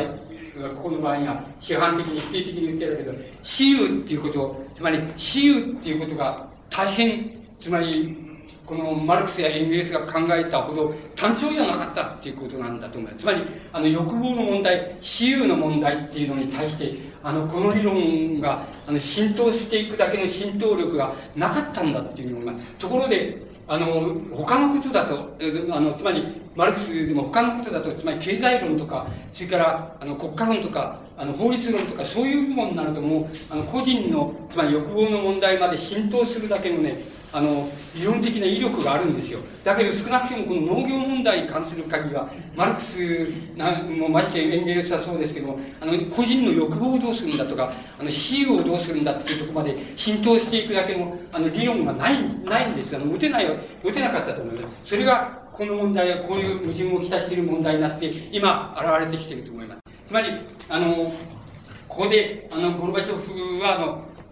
なんて言いますか、あの、この、なん個人経営のですね、個人経営の、要するに、あの、せあの、農場っていうものを、あの、もし、個人経営者が求めるならば、求めるならば、それはいつでも対応する、あの、その農場って言いますか、土地って言いましょうか、工作地っていうのはいつでも、あの、貸すぞっていうような、そういうやり方に、あの、変えようじゃないかっていう提案を、あの、まあ、今年に、今年のなんか、中央委員会かなんかでやっています。それは新聞に出ていました。つい最近の新聞に出ていましたから、そうだと思います。つまり、あの、ゴルバチョフっていうのは、これらの矛盾、こういう馬鹿げた矛盾っていうのに対して、あまりに、あまりにアホらしいので、あの、そういう提案を始めたんだと思います。つまり、そんなことは、ある意味では当然なんですけども、しかし、あの、その問題は、源泉から言えば、あの、深く、あの、まあ、19世紀、えー、その、末の頃からあの深くその理論的なあの原型があのあるわけです。この理論的な原型っていうのをあの本当を言うとあのきちっときちっとそのつまりなんて言いますか料理できなかったらやっぱりあのいろんなことが起こるわけですつまりあのそれじゃ自由化を進めた自由化が進んであの日本の自民党と同じような政府になっちゃったっていうふうに、これでもあり得るわけです。あり得るでしょう。つまり、あり得た場合にそれはいいのか悪いのかっていうようになった場合なった場合には、この原則が心に引っかかって、無意識に引っかかっていれば、あの、それはいいとこ、あの、それは悪いんだと。だからあくまでもその、社会主義政権は守るんだと。社会主義政権をぶち壊すようなことまで言われちゃったらもう、それはもう反革命であるというので、こっち研究という、その、あれでもって戦車で弾圧しろっていうふうになるわけです。最後はなるわけ。つまり、つまりなぜそういうことになるかって言えば、つまり、この理論的にこれを、つまり料理しとできないからなんですよ。つまり料理できないし、できるかもしれないのに、しようとしないからですよ。特に日本のマルクス主義者というか、そういう人たちはしようとしないんですよ。で、これちゃんと料理しとけばいいんですよね。つまり、あの、これは、この場合はダメだぜとか、これはこの場合はここまではいいけど、この欲望の問題まではちゃんと浸透できないでって、とか、そういうことをあのちゃんと料理ができればいいわけです。で、あの、料理してないかったり、料理したら神聖なものに触る、触っちゃうんじゃないかっていうような、いうような考え方が、あの、ある限りは、やっぱり、あの、そのしばらくはもうこういう自己矛盾を繰り返していく以外にないんだろうというふうに思います。日本の、まあ、進歩派っていうのも大体同じことです。同じことをやっています。つまり、あの、こういう矛盾があるのに、あの、これを、この矛盾に、を、あの、めくじ当たってたら、その、もう、なんかお前反動だっていううに、あの、保守派だっていううに言われちゃうんじゃないかっていうふうに、どっかにあるもんだから、決してこれを、こういうことは提起しないという、いうふうになっていくと、結局、あの、自民党の方が進歩的です。つまり、自民党の方が、大体、ゴルバチョフと同じ程度には、あの、大体、農業の自由化っていうのをやっています。あの、やってだから、ゴルバチョフっていう、あの、つまり、ペレストロイカっていうのは、大体、自民党と同じだっていう、同じくらいの程度の進歩性だっていうふうにお考えになったら一番いいんじゃない？一番わかりやすいと思いますね。あの、そういうふうな状況になっています。で、あの、この問題は、この古典理論の問題っていうのは、あの、なんて言いますか、非常に総合的な問題ですから、単に農業だけの問題で、あれしてもしょうがないんですけれども、至るところで、そういう問題にぶつかり、至るところで、それをやらなければいけないように思います、あの、わけですけども、ただ、やる、やる場合には、やっぱり、その、なんて言いますか、こあの孤立を覚悟の上でやらなきゃいけないわけです。だからこれは実際問題として、あの、皆さんの方では、もう、そんなことは言わなくて、もう、ちゃんと分かってるんだっていうことで、さっさとやっちゃえばいいわけですし、それから、やるんじゃなくても、心の中で、これなんだよっていう、こうなんだよっていうことは、ちゃんと、この、どっしりと、心の中に置いといた方がよろしいんじゃないないでしょうか。あの、大変難しい問題、つまり古典理論の問題が、まあ、一つ、あの、含まれています。そんならば、あの、で、どこでもってその引っかかるのか、つまり、どこでもってマルクス主義者とか、あの、進歩派っていうのはどこで引っかかるかって言いますね、結局は農業っていうのはどういうふうにあったら理想なのかっていうことがね、ことで引っかかるんですよ。つまり、それが言えないんですよ。あの、言えないで、これ、これでいくと、これでいけば農業っていうのは、とあの土地を国有化してね、それで、あの、共同経営すれば、共同経営にすれば、じゃ生産力も向上し、そして、それ、あの、平等で、つまり、格あの階級的な格差みたいなのが起こらなくて、一番いいんだっていうふうな、ふうに、つまり、これでもって、今も、理想、それを理想としているわけ。つまり、最後はそこです。つまり、そうすると、面白いでしょ、面白いでしょっていうのは、つまり、日本の進歩派っていうのはそういうふうに考えて、最後はそこで引っかかってるわけですよ。それで、ところが、ソ連、ロシアみたいな、つまり社会主義経験、な社会主義権力が、あの、政権を握って、あの、大体、半世紀か、半世紀以上、えー、まあ、7、80年経ってるんでしょうけど、そこでは、つまり逆に、逆に今度は自民党が言いそうなことを言い始めているわけです。つまりこの、なんて言いますか、社会主義、つまり、まあ、どう言ったらいいか、つまり、またこれ、ソ連、あの、ロシアがやったことを、また中国がやったことをまた繰り返したいいうわけですよ、日本の詩。またここから初めからやりたいわけですよ。えやろう、やりたいわけですつ。つまりその考え方をやめない限りダメだと思います。しかし、歴史っていうのは面白いもんで、つまり、あの、なぜ言いますか？やっと、現在その少しずつ、あの、社会主義権っていうのが、特に先進的な社会主義権国ですね。つまりロシアとか、あの、まあつまりソ連とかポーランドとか、そういうところでは、あの、やっと、つまり、この古典理論、古典的な考え方から脱却しようっていう、その兆候が見えてきて、きてるっていうような、そういう時に、我が進歩派は、ここへまたやろう、これをやろうっていうだけ、つまり、なわけです。つまり、そういうその歴史の、なんて言いますか、逆説というか、死肉っていうか、その巡り合わせっていうのは大変面白いので、あの、つまり、そういうその巡り合わせの循環っていうのが、現在その、同時代的に同時代的に起こってんだっていうことを皆さんの方では頭の中に入れといていただきたいのです。そういうふうに歴史の巡り方っていうのが同時代的にあるんだっていうこと。それをよく、あの、こう、判別してって言いましょうか。判別して、あの、えー、あの、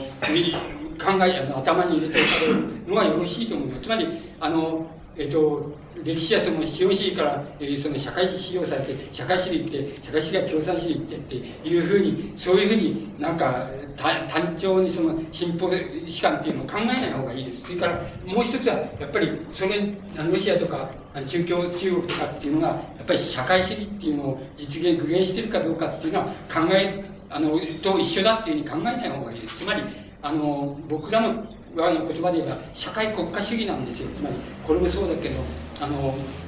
え、あの中共中国もそうですけど社会国家主義なんですよ。であのこうそのなぜ社会国家主義が成り立っているかっていうさまざまな事情はあるわけですけどもだけど僕はやっぱりこの大変この土地の国有っていう概念をこの初期の,、ま、あの社会主義者が出してきたことが随分大きなあれを持ってるんだってあのあのこう規制力を持ってんだっていうふうに僕には思います。だからあのここもよくよくあのなんて言いますか。あの判別してあのきちっとあれした方があの料理した方がいいって料理しといた方がいいっていうふうに僕には思われます。つまりあのそこの問題が現在のつまり、えー、農業の問題の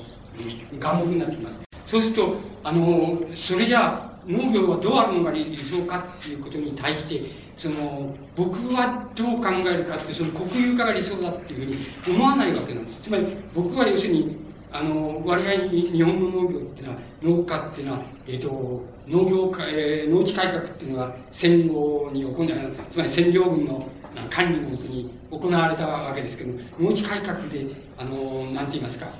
小作がまあ大体解放されたっていうことと地主特に不在地主のあの土地はあの没収に等しい買い上げ方でもってあの、うん、こう自作網にあの分け与えられたっていうのはそういうあの農地改革っていうのがあの戦後すぐにあるわけですけど占領軍にあったわけですけどそういうことでどういうことが具現したかって言いますとつまり日本の農業の特徴なんですけどもあの大規模な地主もいないしあのもうそのあの大規模なあのなんて言いますか具材地主もいない。だけどあの小さな地主地主にたくさんの工作員が働きに行ってるとかあの小さな地主や方々から工作員を連れてきてそれで働いてっていうようなそういうあのどう言ったらいいんでしょうね。つまりいずれにしろ小規模なんです。高知が農地が小規模ですからあの小規模なんですけどつまり小規模の地主があってそれで小規模のあの工作人がそこで働いてます。その他、まあ、小規模な自作農家でこういう状態でで続いてきたその日本の農業なんですけれどもそれがあの農地改革であの大体その小さな言ってみればそれはあの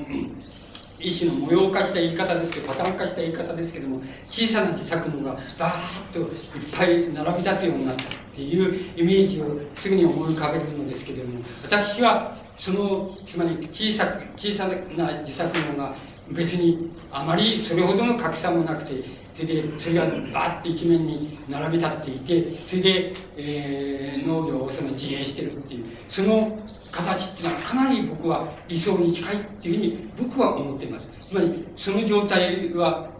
マルクス流に言うとそのその土地国有化に最も敵対的なその考え方を作りやすいんだつまり小所有者って今小土地所有者のあの根性が丸出しになってそのなんかそういう最もその、うん、なんて言いますか土地国有化っていうことに対してそのあの敵対生じやすいんだっていうふうにマルクスは否定的に言っていますけども僕は日本の農業っていうのはどうかってどうあったらいいのかって国有化がされたらいいっていうふうにちっとも思っていません。だからあの国有化っていうのをするとすればあの生産手段のうちあの一般のその自立農家全般的にあまり格差のないあの自立農家のに対してあの利益で利益であのある限り利益である限り生産手段もあの土地もある意味では土地土地のある場合には土地でもですけどもあの国有化共有化した方がよろしいと思いますけどもそれはもう全く保留がつくのであってそのあのそういう自立農家っていうものが並び立っているそれのあの利害にあるいは利益に反しない限りあるいは利益を促進する限りにおいてそれを国有化っていうのはあのやるっていうことつまり極めて部分的にやるとその利害に反してきちゃったらばあの一般の自律的な農家に対する対して利害に反してきたら限り国有化なんかやらないってこと。つまりあの国有化っていうことは必ずしも社会主義のなんて言いますか大前提でも何でもないっていうことです。つまりあのなんで何でもないっていうこと。だからあの国有化っていうのはあの一般農家のそのあの利益を促進したり利益を守ったりする限りにおいて生産手段なんかあの国有化した方がいいっていうふうに思います。あるいはあの共有化した方がいいっていうふうに思いますけどそれ以上の意味をあの国有化っていうことに持たせるのはダメだろうっていうふうに僕自身はそう思ってます。で僕自身のあのなんかあの理想的な農家がどうあったらいいんだあれ農業がどうあったらいいんだっていうのをまあそれぞれの地域がありましょうけど日本の場合で言えば小さな自立農が別にあの階級的な階層的な格差もなくその並び立っていてそれであのなんて言いますか。なると言ってそれで自分たちに共同した方が利益だというこれは利害利益だっていうふうにある限りにおいてその利害を利益をその推進するための共有関係っていうのをその作り部分的に作り上げていくっていうのはそういう考え方を僕ならその取ります僕の考え方はそれが農業における理想ですつまりあの日本農業における理想なんででところであのだんだん移ってきますけどところでなぜこの理想っていういうのがあのなぜその問題になってきちゃったのかっていうことですけども多分僕はたくさんの要因があるでしょうけども一つの要因はあのその小さな小さな土地を持っているその自立農がたくさんできてしまったそうするとそのとその自立農があの都市がつまり工業が発達し都市が発達していくにつれて都市の近郊からどんどん宅地化していくっていうことになっていったんだと思います。つまりこの問題についてはもし農業農業農業を農業社会っていうのを理想的な社会っていうふうに考える考え方が正当だとすれば正しいとすればこれはもっともっともっと早くつまりもっともっと早くそのなんて言いますか、そのことに気づ気づいていなければならなかったわけですけども、すでにもうその問題は、多分僕の理解の仕方では過ぎてしまいました。日本の農業っていうのは、あの、その段階を過ぎてしまいました。つまり、たくさんの自律的な農家が並び立って、それで、あの、並び立って、それで、あの、えつまり国家的な規模ある国民的な規模で、あの、自立自給、自給、食料も自給できるし、十分な貯蔵もできるし、十分安いあの農産物をあの自分の、えー、国のその民衆に一般大衆に消費者にその提供できるっていうのはそういう時代っていうのは速やかに過ぎてしまいました。であのすでに多分そういう理想形を描いている描き方は多分もうダメでしょうっていうふうに僕には思われます。その意味では大変あの農業を主体にして考えたら大変あのそういう意味で言ったらあの大変悲観的なあの見方が正しいんじゃないかというふうに思われます。で、あの、えー、それ、そこで、その、次は農業の現状認識っていうことにあのなっていくわけです。で、あの、まあ、その、まあ、その前にここありますから、その、ソ連の問題と絡めてみますと、現在の日本の進歩派、進歩派の保守的な農業面っていうのは、あの、国内食料の完全自給、それから日本の自由市、お米の自由市場化の阻止ということに、あの、この本、あの、お米の輸入は反対である。それから、えっ、ー、と、生産、生産者米価を引き上げる。で、あの、食食感制度は守れ。で、消費者の米価が引き下げるように生産性を高めようと。で、良質なものを作れっていう、そういうことだと思います。で、多分、あの、そういう方針で、あの、なんか、いろんな、この、あれが行われていると思いますけれども、しかし、どれを一つとってしても保守的であるか、それじゃなければ折衷的であります。つまり、あの、ちっとも、なんて言いますか、現在の現状を、あの、根底から、なんか、変えてしまって、根底から、あの、いい方法だっていうのいうものどこ、どこにも含まれていません。それから、あの、これ、口でうまいこと言ってるだけで、あの、簡単なこと言ってるだけだけども、あの、食感制度の保守っていうのと、あのとか米の自由使用化阻止っていうこととそれから米価引き上げっていうこととそれから消費者米価に引き下げっていうことは矛盾しないのかって言ったら矛盾す矛盾しないってことは大変難しいと思います。だからあのいいことをいいことを並べていってるつまり抵抗の少ないことを並べていってるっていうだけで見かけ上そうすると進歩的に見えるわけですつまり何をもってあの何を進歩の基準にするかってそこを基準にしてると思いますけど。あの無意識にしてると思いますけど基準にしてるそれだけのことを言ってるだけでなん全然そういうのは進歩の意味を持っていないと思いますであのそれじゃあ農家現在の農家の現状っていうのはどうなってんだっていうことをあの申し上げてあの見たいと思いますけどえっ、とまあこれはこの間、この前も申し上げたと思うんですけど、この前と違うあのデータっていうのを申し上げてみます。見たいと思います。で、大体農家の個数と人,、えー、人口と、それから、えー、就業人口っていうのがどう映ってるか。と個数って言いますと、あの、1960年から、それから現、まあ、80年の間に農家の個数は24%減っております。マイナスです。それで、あの、え、ー、と、人口は、農家の人口は1960年から80年までの間に38%減っています。それから、あの、もっと減ってるのは就業人口です。就業人口、これ1955年って書いてありましたが、55年と言います。55年から1980年の間に63%減っております。つまり、あの、なんて言いましょうかね、あの農業の問題をもう、あの、つまり、1960年、つまり今から2、30年前ででもいいんですけど、その時を基礎にして言ったらもう全然イメージが違ってたわけですよ。全然違うんですよ。もう、あの、就業人、農家就業人がも、あの、63%も減っちゃってるわけですよ。つまり、全く論議が、この時の、この時の基礎でもって、あの、論議してもいけないし、まして食感法っていうのは、戦争中、戦争前に作られて、戦争中に改正されて、つまり、日本の社会ファッシズム、あるいは農本ファッシズムが提供した、提起した問題なんです。それを戦後も引き続いているわけですね。で、あの、引き継いできてるわけですけど、そんなことでね、そんなことで、あの、現在の農業の問題をね、大体、あの、裁断しようというのは全く無理だっていうふうに、僕は常識的にそう思います。つまり、あの、根拠がないんですよ。そんな、こんなことを保守して、直感性を保守せっていう根拠がないんですよ。だから、あの、もうそれはもう、データで明瞭だっていうのが、それから、あの、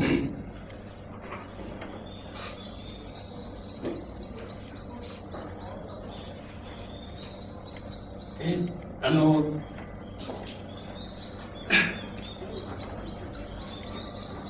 えーと、農家の就業人口が1950年には49.9%だから50%だから国民の50%っていうのは大体農家あれ農家の就業人口だった。ところが1980年では9.8%があの農家の就業人口だった。つまり全国民の9.8%しか就業している人がないっていうことを意味していますこれこれで農業の問題を考える、つまり農業の問題を考える場合もね、あの、基礎にしなければならないっていうことを、ものすごく、あの、きちっとこう、お腹の中に据えていないといけないっていうふうに思います。つまり、それほどあの、あの、日本の農業っていうのは、あの、すでに、なんていますか、あの、年々、その、個数も人口も、あの、すべて減少していってるっていう、あの、状況にあります。で、あの、ただ、今度は所得の比較をしてみましょうか。その所得法の比較をしますと、えっと、あの、農家の所得と、あの、都市のまあ労働者との所得の比較ですけど、これは、大体農家の方が、あの、都市の労働者の平均よりも、あの、多いんです。つまり、あの、多くなっています。それで、年を振るにつれて、あの、多くなっています。しかし、あの、農業所得は、で多くなってるわけじゃなくて、あの、要するに農業所得は減り気味です。つまり、えー、60年で89、えー、89千円です。つまり、えー、だったのが84になり、80になるっていうに、農業所得は減っております。ところで、農外の所得が、あの、増えているわけです。まあ、農外の所得っていうのは、つまり、あの、兼業農家っていうことだと思います。で、兼業農家っていうのは、現在、あの、全農家の大体80%が兼業農家です。だから、あの、まあ、第一子と第二子はあるでしょうけれども、つまり、あの、あの、初代主が、あの、他の会社に、正規に勤めてるとか、あの、部分的に、あの、えー、なあれで、えー、あの、出稼ぎにしてるとか、あるいは、初代、初代の一人が、まあ、一人やないし二人が、要するに、働きに行ってるとかっていうような、つまり、兼業農家っていうのは大体80%をあの占めています。で、あの、あとは、あの、農家の、つまり、残りが20%ないし18%ぐらいですけど、それが、要するに、あの、農業専門の専業農家です。つまり、あの、全農家の80%がすでにあの、兼業農家になっちゃってるっていうこと、そういう状況でまた、あの、農業の問題っていうのは考えなきゃいけないっていうことが、あの、あると思います。だから、農業で経営が成り立っているのは4.6%、農業だけで成り立っている。あの、え、ー、と、その他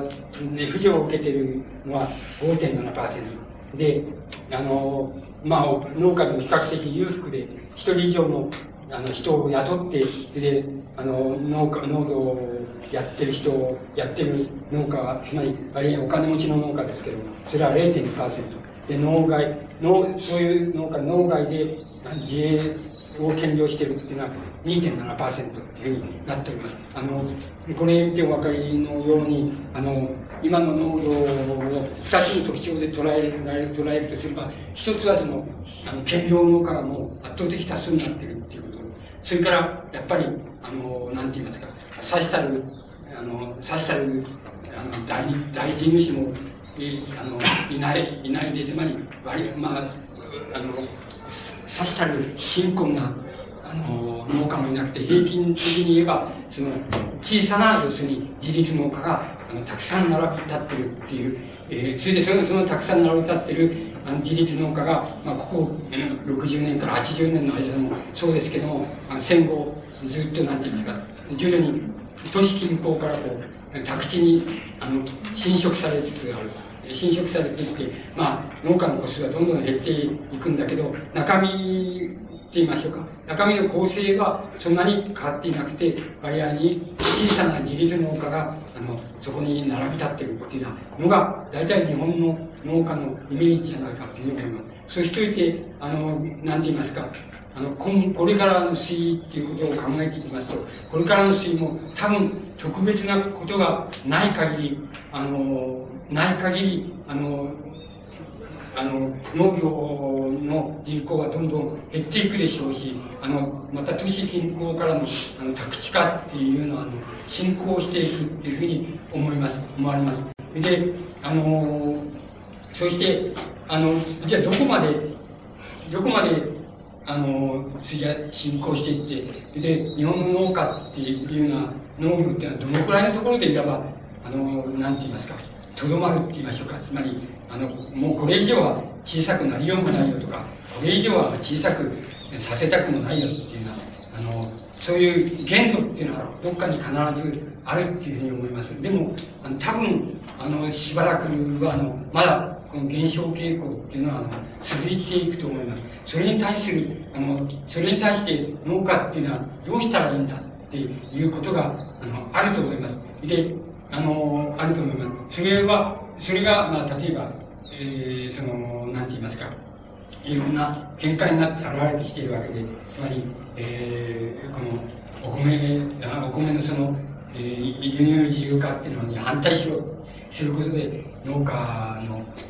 あれを保てっていう、とか、食感制度をあの守って、それで、あの、食感制の範囲内でもって、その、なんて言いますか、その農業生産物のその流通とか生産とかそれから価格とかを直感性の範囲であの国が決めてそれであのその範囲を逸脱しないようにして農家を守っていけとかそういうあのこういう自由化をした方がいいっていう考え方みたいなのはあのそのなんか対策としてあの考えられることだというふうに思います。それから一方ではあのそのそんな対策は意味がないんであの農農業農業っていうのはお米もそうですけど全部本当を言っちゃったら全部こんなこういう状態で自主流通米とやりもめのパーセンテージがもうすでにあの食感性の主要な役割果たしてその政府買い入れ米にに対してその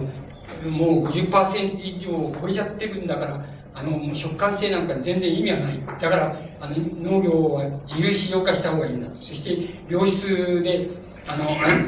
いいお米を生産するっていうふうにしていったらば、あの、その方がずっと農家にとってはいいんだ。で、建前上の、まあ、食感性を、あの、固収するなんていうのは全く意味がないんだっていう、あの、農家の考え方っていうのもあるわけです。多分、こういう考え方をとっている農家っていうこの、この前は山形県の村山市ですけど、あの、多分、相当、いわゆる、つまり、優秀な農家っていうのか、よくあの、お米の生産とか、あの、そういうことに対して、よく考えている、あの、農家だと思います。そういう、だから、自信があるから、やっぱり、えー、自由使用化したら、して競争させろとして、安く、あの、いいお米を消費者に提供するようにすれば、助かるんだ、いいんだって、えー、まあ、積極的に主張できるんだっていうふうに思います。また、あの、ここの農協の場合で言えば、えー、この農協としてこの、さくらんぼのその品質改良と、あれをやってみて、やってその、なんかアメリカのさくらんぼと、その競争してみたら、存外勝っちゃったんだっていう、なんかそういう意思の自信みたいのがあって、それで、あのー自信みたいのがあって、それでこういう主張をしてるんだと思います。これは実際に、あの、自由化っていうのと競争してみて、それで勝ったっていう自信だと思います。品質の改良と、そういう風味の向上とか、そういうことを、土壌の改良とか、そういうものを、あの、やって、それで勉強してやって、それで実際に実現して、そしたら、あの、絶対、あの、輸入、輸入、その、果物に対して負けないんだっていう実績を上げたんで、そういう自信を持ったんだっていうふうに思います。いずれにせよ、あの、農業が現在、せめぎ合せめぎ合っている問題は、あの、そういう問題だっていうふうに、あの、そういうところに現れていると思います。で、あの、ここのところで、なんて言いますか、あの、もう、先ほどその、消費者の原則はその、要するに安くてうまいお米が目の前に置かれたら、それは高くて悪いお米と比べたら、比べて置かれたら、こっちを買うのは、あの、消費者の一般対して当然なんだって、当たり前のことだっていうふうに申し上げましたけど、じゃあ農業、農家にとってどうなんだろうか。農家にとって、次じゃあ、あの、どうしたらいいんだろうか。つまり、ここの山形県村山市のその、特農家の言うように、つまり優秀な農家の言うように、いや、もう全部自由飼料化しちゃえばいいんだ。で、あの自由化、食感性なんか全部取っ払っちゃった方がいいと。自由飼料化した方がいいんだっていう主張がいいのかどうかっていうことになるわけです。そこで、あの、そこで要するに、唯一の、あの、まあ、なんて言いますか、原則は、例えば、要するに、この主張は、つまり、個々の、個々の農家であればね、つまり、個々の農家の人がそう主張するならば、それは僕は肯定されるべきだっていうふうに思います。つまり、個々の農家が、要するの人が、要するにお米は自由化した方がいいんだって、でも、食感性なんか俺はもややめたって言わ、守らないし、やめってやめた方がいいんだって。こういうふうに、個々の農家が主張するならば、その主張は、あの、肯定されるべきだっていうふうに僕は思います。つまり、あの、その、個々の農家がそれを主張して、じゃあ、あの、それじゃあ闇米を、えやいい国を、の米を作って、で、高い値段で闇米を、にして売ったっていうのは、それは僕のいかに仕方では肯定されるべきだっていうふうに思います。ところで、問題は、要するにこういう、要するに自由使用化したらいいんだと、食感制限全部やめてしまって、そういう、それで、米は自由使用化するし、お米は輸入は全部やった方がいい。で、いう主張を、例えば、あの、なんて言いますか、つまり、え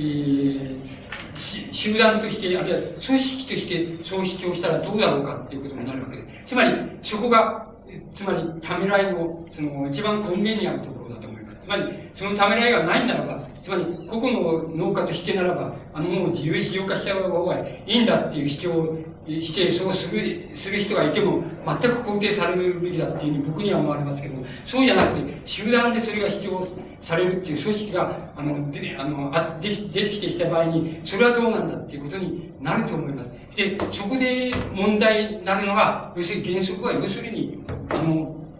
ここの、つまり、あの、なんて言いますか、個々の農家にとって、あるいは農家全般にとって、要するに利益であること、あるいは利益を促進するものである限りにおいて、あの、組織化された方がいいっていうことです。つまり、ある範囲において、ある程度において、組織化さ、組織っていうのは、組織化されてた方がいいっていう主張になります。つまり、あの、もちろん、その、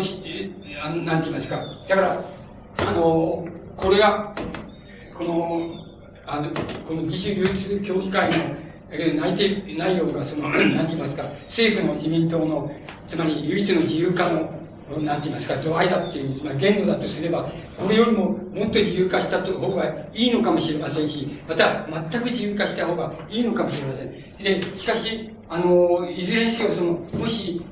公共的なものがこれに介入して、ある組織的にこれに介入、この米価の問題とか、あの、農産物の問題に介入するっていうようなことが肯定される、その、なんて言いますか、うん度合いと言いましょうか、肯定される場合と言いましょうか、それがあるとすれば、要するにそれが、要するに個々の農家の利害に、あるいは利益に反しない限りにおいて、あるいは利益を促進する限りにおいて、公共的に介入した方がいいっていうことになります。で、それ以上の介入は良くないっていうことになると僕は思います。それから、それとも、もう一つ見合うことになるわけですけども、個々の農家が、俺は絶対守らないと。つまり、俺は闇ゴミで行くっていう、つまり、闇ゴミで自由競争で行くっていうふうに主張して、そう実実行するとするならば、あの、それは肯定されるべきだっていうふうに、僕自身がそう思う、の考え方はそうなります。しかし、組織が、あるいは公共性的なものが介入するとすれば、どう介入するかって言ったら、やっぱり、個々の、あれ、つまり農家に対して、その、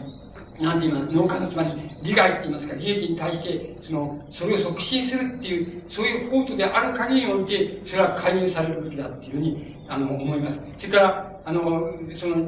個々の農家全般の要するに利益を守るっていうことを、あの、建前として守るじゃなくて、具体的に守れるっていう、具体的に収入が多くなるし、あの生産量も多くなるっていう、そういうことが守れる限りにおいて、公共的な介入っていうのは、あの、肯定されるべきだっていうふうに僕には思われます。つまり、それが、あの、つまり農、現在の、あの、日本農業に対して、あの、取り得る、その、なんて言いますか、あの、まあ、なんて言いますか、僕なりに考えたその理想的な、あの、考え方であり、またそれで農業っていうのはどうあるのが理想かっていうのに対する、あの、僕の大雑把な考え方になっています。で、あの、これは、あの、なんて言いますか、えっ、と、全くの、なんて言いますか、全くの原原則論うんですから、あの、個々具体的な場合についてどうなんだっていうことは論議していかなければいけないし、ももっと言えば具体的な、あの、個々の農家の方々の具体的な経験の中から、その一番採用の方法っていうのは、あの、編み出されてこなければいけないわけですけども、僕らが、あの、まあ、一種の、なんて言いますか、つまり農業、農業問題について、どっからその、なんてって言ったでしょ。思想的にどこからあの適応していくんだっていうあのどこからアプローチしていくんだっていうそういう観点からのみ考えますとあの今申し上げましたようなことがあの結論として言えると思いますしまたあのそれがそれでどこに問題点があるのかっていうのについてもまああのこう、歴史と、それから、あの理論的な問題っていうのの、まあ、要点を、あの、かいつまむことが、できるっていうふうに思います。で、これが、あの、現在、あの、まあ、なんて言いますか、あの、そういう分け方が、あの、農業についてはなかなかあの適用しにくいんですけども、あの、現在のその、まあ、あの、なんて言いますか、社会主義権とか、日本みたいな資本主義権が当面しているその、なんて言いますか、農業問題のその、一番中心にある問題だというふうに、あの僕にはそう思われます。で、あとは本当に、あの、皆さんの論理と、それから、まあ、皆さんの、その、実際の、なんて言いますか、この、農業経営の中から問題が出てきたり、出てこなくちゃいけないんだっていうふうに思いますけれども、あの、その、思いますから、その、全く原則なところだけなんですけども、大体、現在持ってるその、あの、農業の、あの、生産物とか配給とか流通とかっていうことの問題っていうのは大体ここら辺のところであの尽きるのではないかっていうふうに思われます。えー、一応これで終わらせていきますもらいますであともし何かご質問でもございましたらやってみてください。以上です。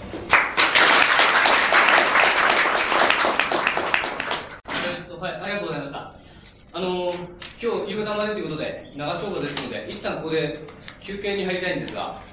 どうでしょうか？えっ、ー、と、昼食の準備がまだ出ておりませんが、えー、まあ、だからちょっと、あれね、今、こう、頭に残ってる質問、あ、そうか。じゃあ、ちょっと先生、ご質問の農業の問題中心にします。お茶、お茶か水、あ、水ありました。じゃあ、の、今日お話しいただいた内容にできるだけ限定させていただいて、えー、その中であの、質問等があれば、えー、きたいと思いますが、いかがですか？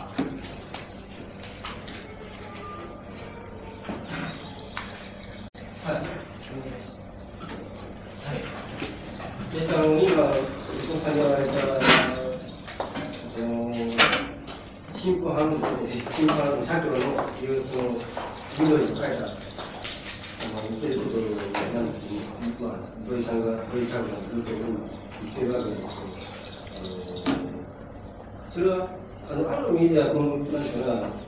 今、伊藤さんが言われたことがあるんだけども、農業の農家の特性っていうか、例えば私の周りも、まあ、農家の農家がいうわけなんだけども、食感守れ、自由化するなっていうのは、その逆のことを、まあ、食感やるっていうか、その山形のね、あの、もらいました農協のような形でもって、い言いだ言わなくても、その、なんていうの、それはどういうとこから来るかっていうと、言わないだろうと思うんで、農家の人だって言わないだろうと思うんですね。食感やなくてもいいんだ。その自由化しない方がいいんだっていうのは、あの、うんそれはどういうことかというと、やっぱり、その、権限農家が80%いるってことがすごくこうあるんじゃないかなと思うんですね。あのどっか勤めてて、農業やってれば、その農家の収入っていうのは食感に頼って、まあ、その米作ってれば、食感に頼ってれば、ある程度こう、健康として、消費者の立場に立てば、確かに、その、その、さっき言ったように、安い米を、うまく安い米を買うっていうことになるんだけども、その、兼業してる限りにおいては、言わない言わない方が、勉強は維持できるってことはあると思うんですよね。兼業農家においては。だから、兼業農家は圧倒的に多いわけだから、農家の側からその食感をなくてもいいんだ、その移住化した方がいいんだって形は、なかなか言えないんじゃないかなと思うんです。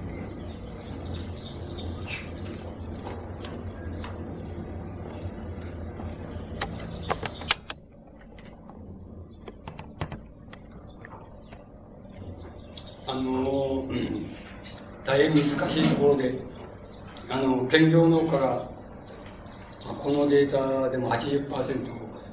くらい占めてるわけですから、あの、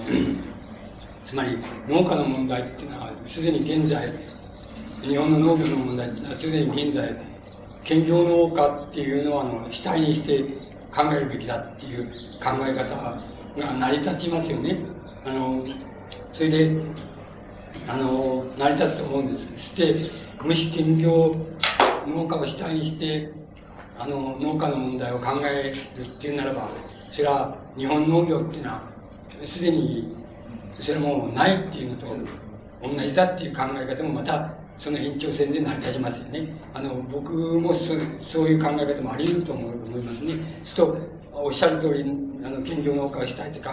えれば、まあ、いずれにせよあの、兼業なんだから、その食感性でも何性でもいいんだ。とにかく、それに任しとけばいいんだっていうのが、どっかにあるっていうことは、大変便利なことだって言いましょうかね。そういう考え方っていうのはあり得ると思いますね。あの、存在し得ると思います。あの、だから、多分、その、なんて言いますか、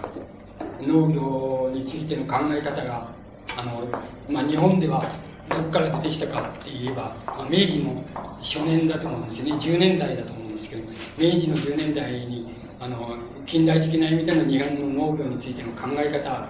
が、まあ、始まったわけですけれども、あの、まあ、その時の、まあ、て言いますかな、無意識の、やっぱり、伝統があって、あの、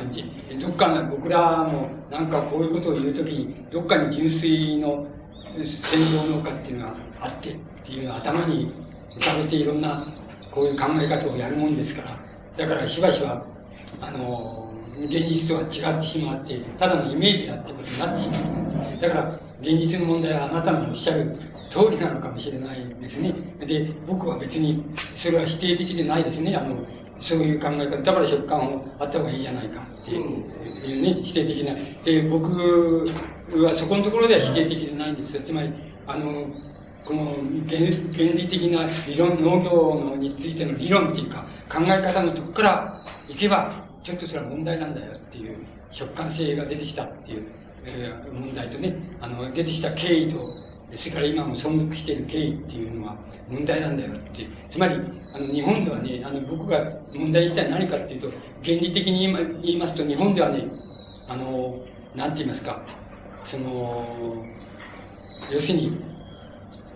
あの、国家、国国家、国家社会主義っていうのをね、社会国家主義っていう、つまり言うのってはね、もう、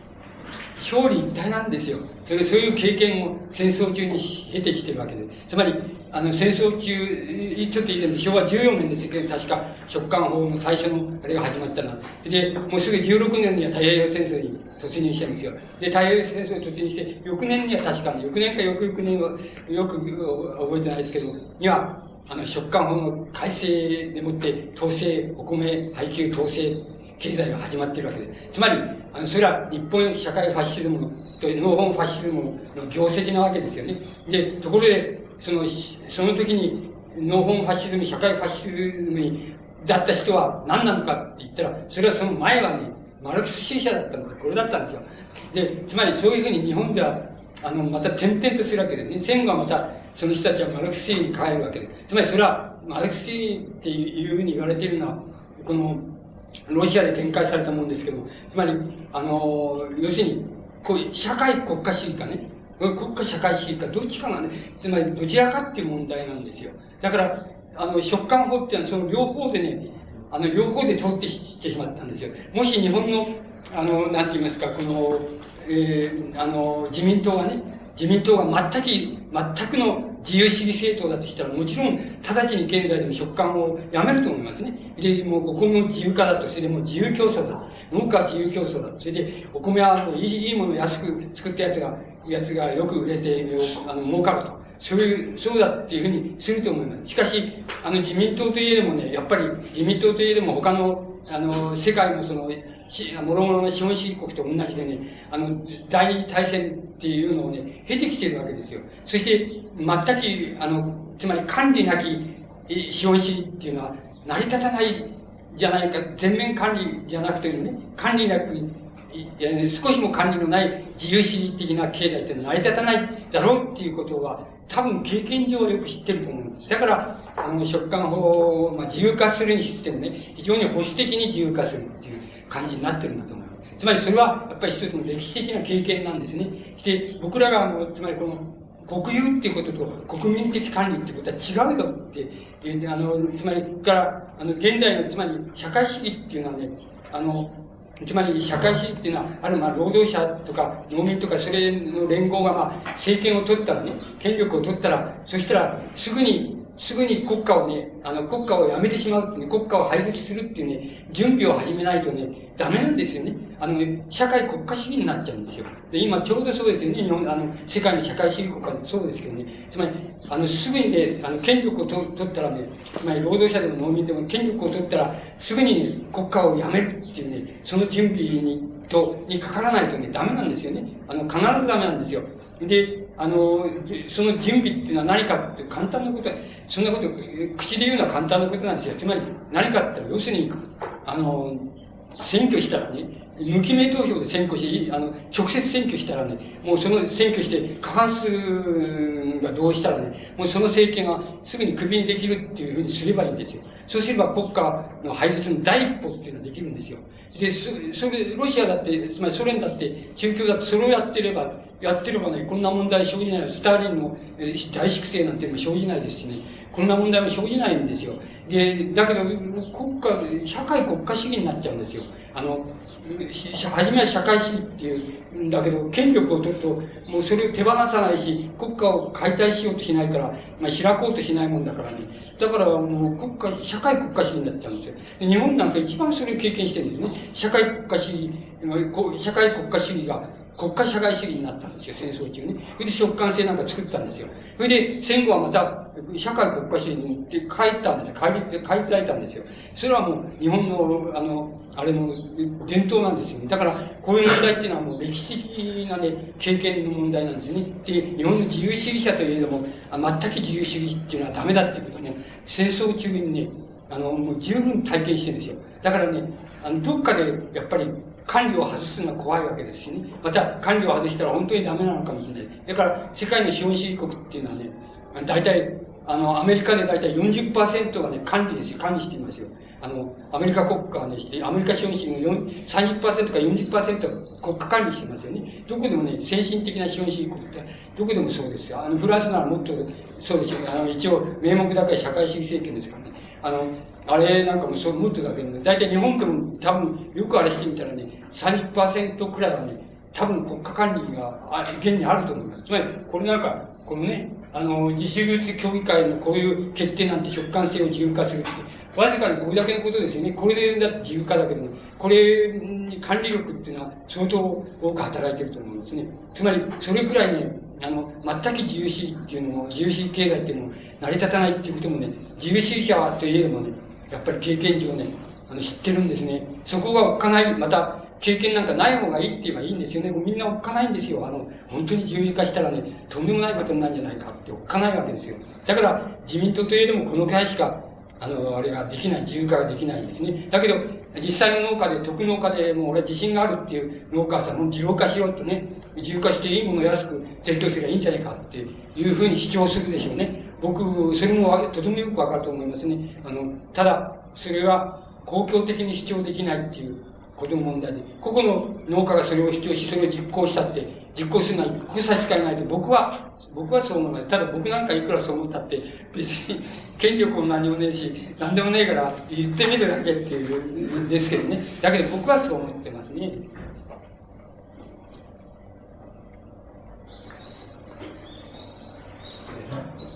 はい。あのー、地球管理制度の問題と、それから戦後のあの、博多の農地改革なんですが、まあ、あの戦後間もなく、まあ、出荷制度改正されたということですが、えー、中田がやった時点で、出荷制度は、えー、こうなぜこう一時なかったでしょうか、歴史的には非常に困難な時代だったからなんでしょうか。で中田がやったそのいわゆる農地改革は、うん、えー、たくさんのこの、まあ、自作農を作ったわけですが、うんそのことが歴史的にどういうふうなその農業にとって意味があるのかという意味と、それから先ほどおっしゃいましたが、それ以降、時のまあほとんどが自民党政府なわけですが、うん、あの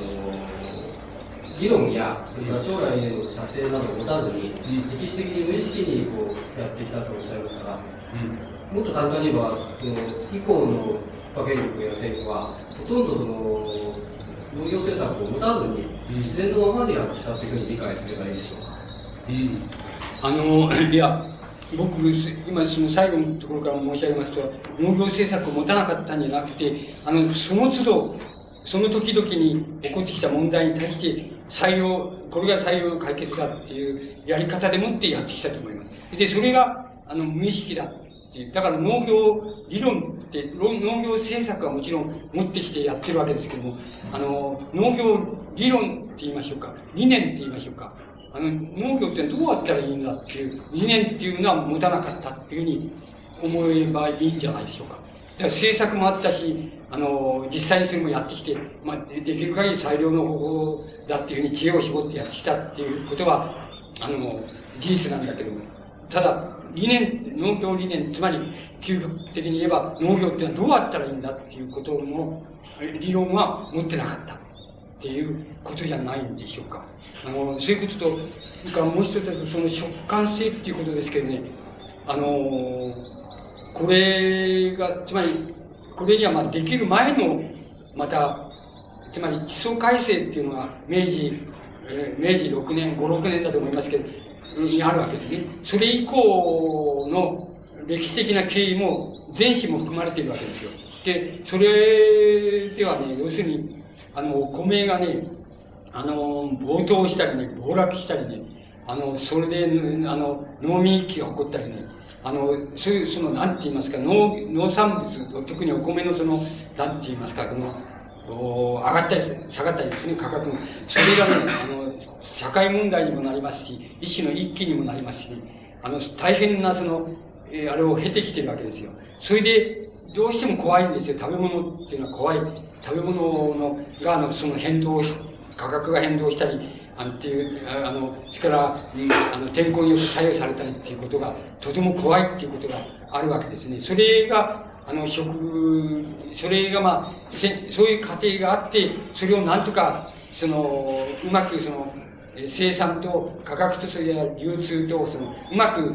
この、管理ししてやれば、そういうその、価格の変動があって、それで困るっていうことがないようになるんじゃないかっていうことで、食感制度ができたと思います。それまで、それまでできるまで明治の少なくとも初年から、あの、なんていうんですか、大正の末年までって言いましょうかね。あるいは、もっと昭和の9年代まで、あの、大変なその、お米の価格変動の問題でも苦労してきてるんですね。だから、あの、非常におっかないんですね。あの、お米の、が高騰したり暴落したりすることは、とってもおっかないっていうことがどうしてもあるわけで、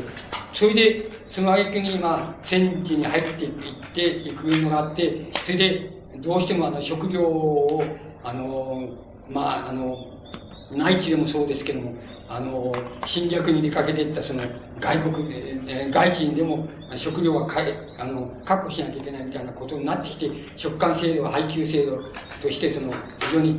あの、統制されてきたっていうことがあるんですね。そういう経緯を出てきているので、あれは、あの、前史と後史があると思うんです。それからまた、あの、戦争、いや、負け、敗戦によってその、戦争終わってみたんだけど、あの、食料なんかどこにもない。で、それは米を干せっていうことになりますし、それから我々の体験でもそうなんですけども、あの、あんまり食べ物がないんですよね。あの、なくて、あの、僕らの、なんて言いますか、まだ学生の半ば頃だったけど、経験上から言うと、なんか僕は学校行くのに、日暮里の駅の、その、ななんて言うんですか、階段を上がって、あのホーム乗り換えるんだけど、階段上がるのが、その足がか軽くて苦痛なんですね。あの、ですね、いや、それほど勉強からだったっていう意味じゃなくて、それでも退屈だから学校行ったっていうことなんですけど、あの、するくらい食い物っていうのはなかったんですね。あの、そういう経験っていうのもあるんですよ。だから、食感性っていうのはね、そのやめる機会を失ったんですよ。あの、失ってしまったんですね。あの、それで、それで現在まであの、まあ、ずるずると来てるっていうのはおかしな言い方ですけど、まあ、つまりいろんないいこともやってきてるわけですけども、あの、今も続いてるんだっていうふうに思いますけど、あの、いよいよ多分、あの、本格的に、あの、これを考えなくちゃいけないみたいなことの段階に、あの、自民党政府といえども、あの、考えるようになってきたのが現在の状況じゃないか。それは、あの、すでにこの自主流通米、闇米と、それから、この政府買い上げ米との格差がこれほど、あの、違っちゃいましたし、消費、消費流通のね、ものが半分を超えちゃってるわけですから、これだったら、もうやっぱりどうすることもできないですよね。見直す以外に方法はないですよね。もう、まあ別に数字だけを信じるわけじゃないけど、ここまでいったら、もう検討する他にないんじゃないかっていうことに、まあ、やっとなってきたみたいなことじゃないんでしょうかね。それでも本当に自由化するってことは怖い、食べ物に関する限りは怖いんですね。あの、みんな、あの、自民党の先生もそうでしょうし、あの、僕らもそうだけど、なんか飢えた経験があるもんですから、やっぱり食い物ってのは怖えなっていう、ありますから、やっぱりあの、全部取っ払っちゃうってことはできないんじゃないでしょうかね。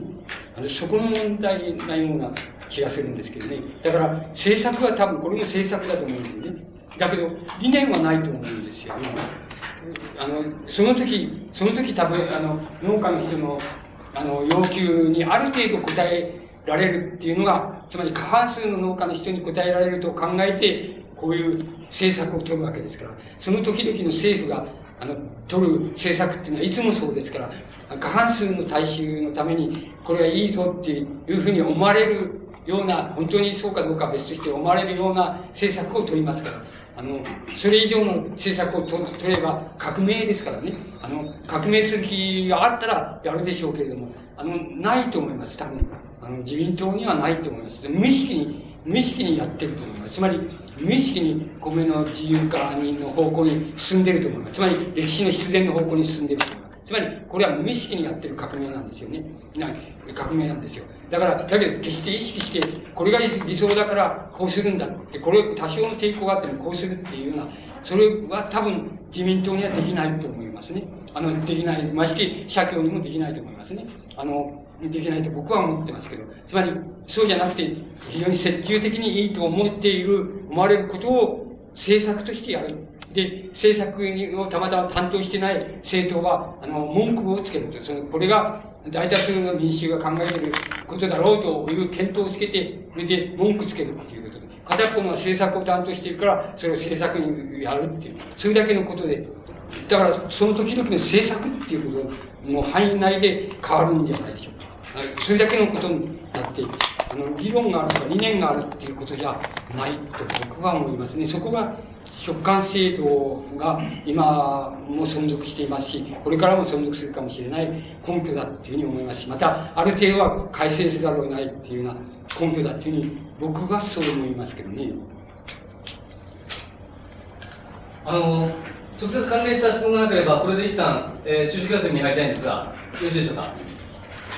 えっと、それでは中止休みに入りたいと思います。ご清聴ありがとうございました。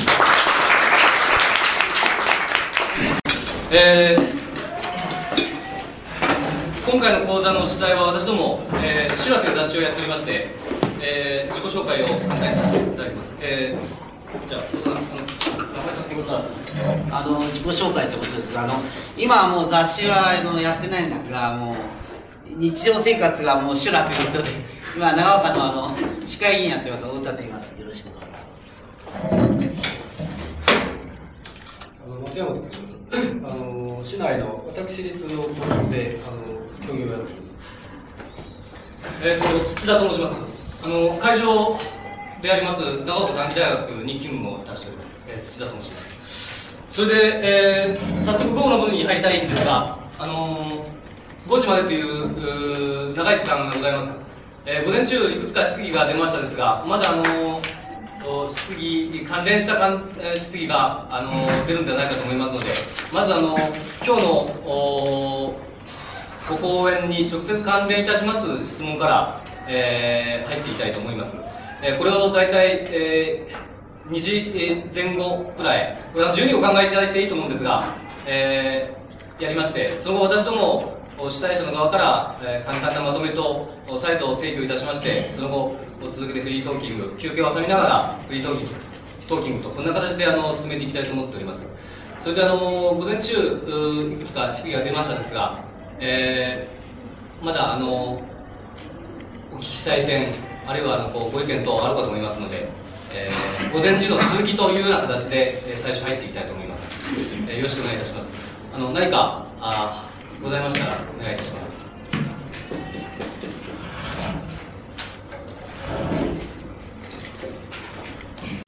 はい。えっと日本の農業論っていうことで、まあ、したわけですけども、あのまあ、この現状を聞いてみたら身の回りをまあ見たりしますと、その農業内の収収入が非常に増えたり、あるいは兼業農家っていう今の日本の農家の現状がずっとありまして、ただ我々のこの議論をするときにその、まあ、そういう問題もあるわけですけども、やはりその日本の農業にこう展展望というかその、きちんとした展望があるかあるんだっていう、あるならどういうのが理想なんだっていう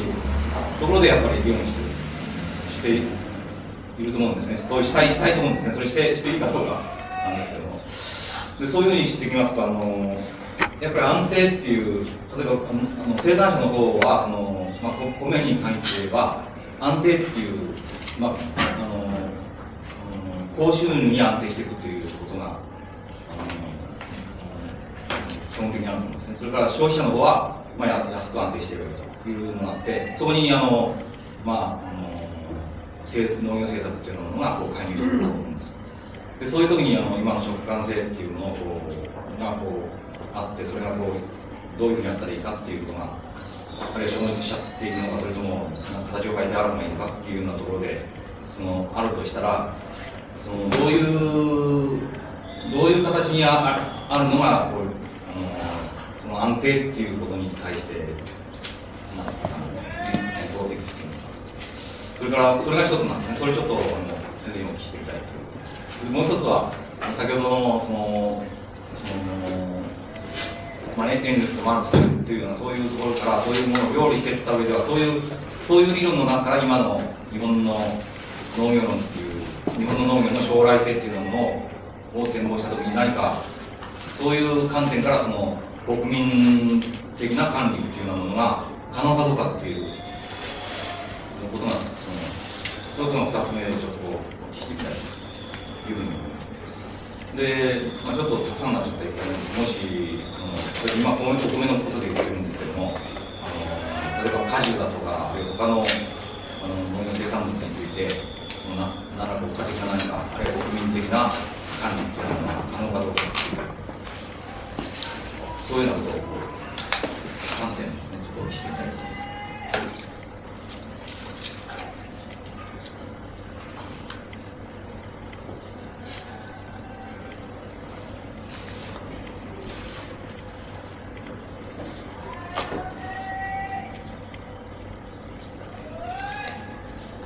えっと、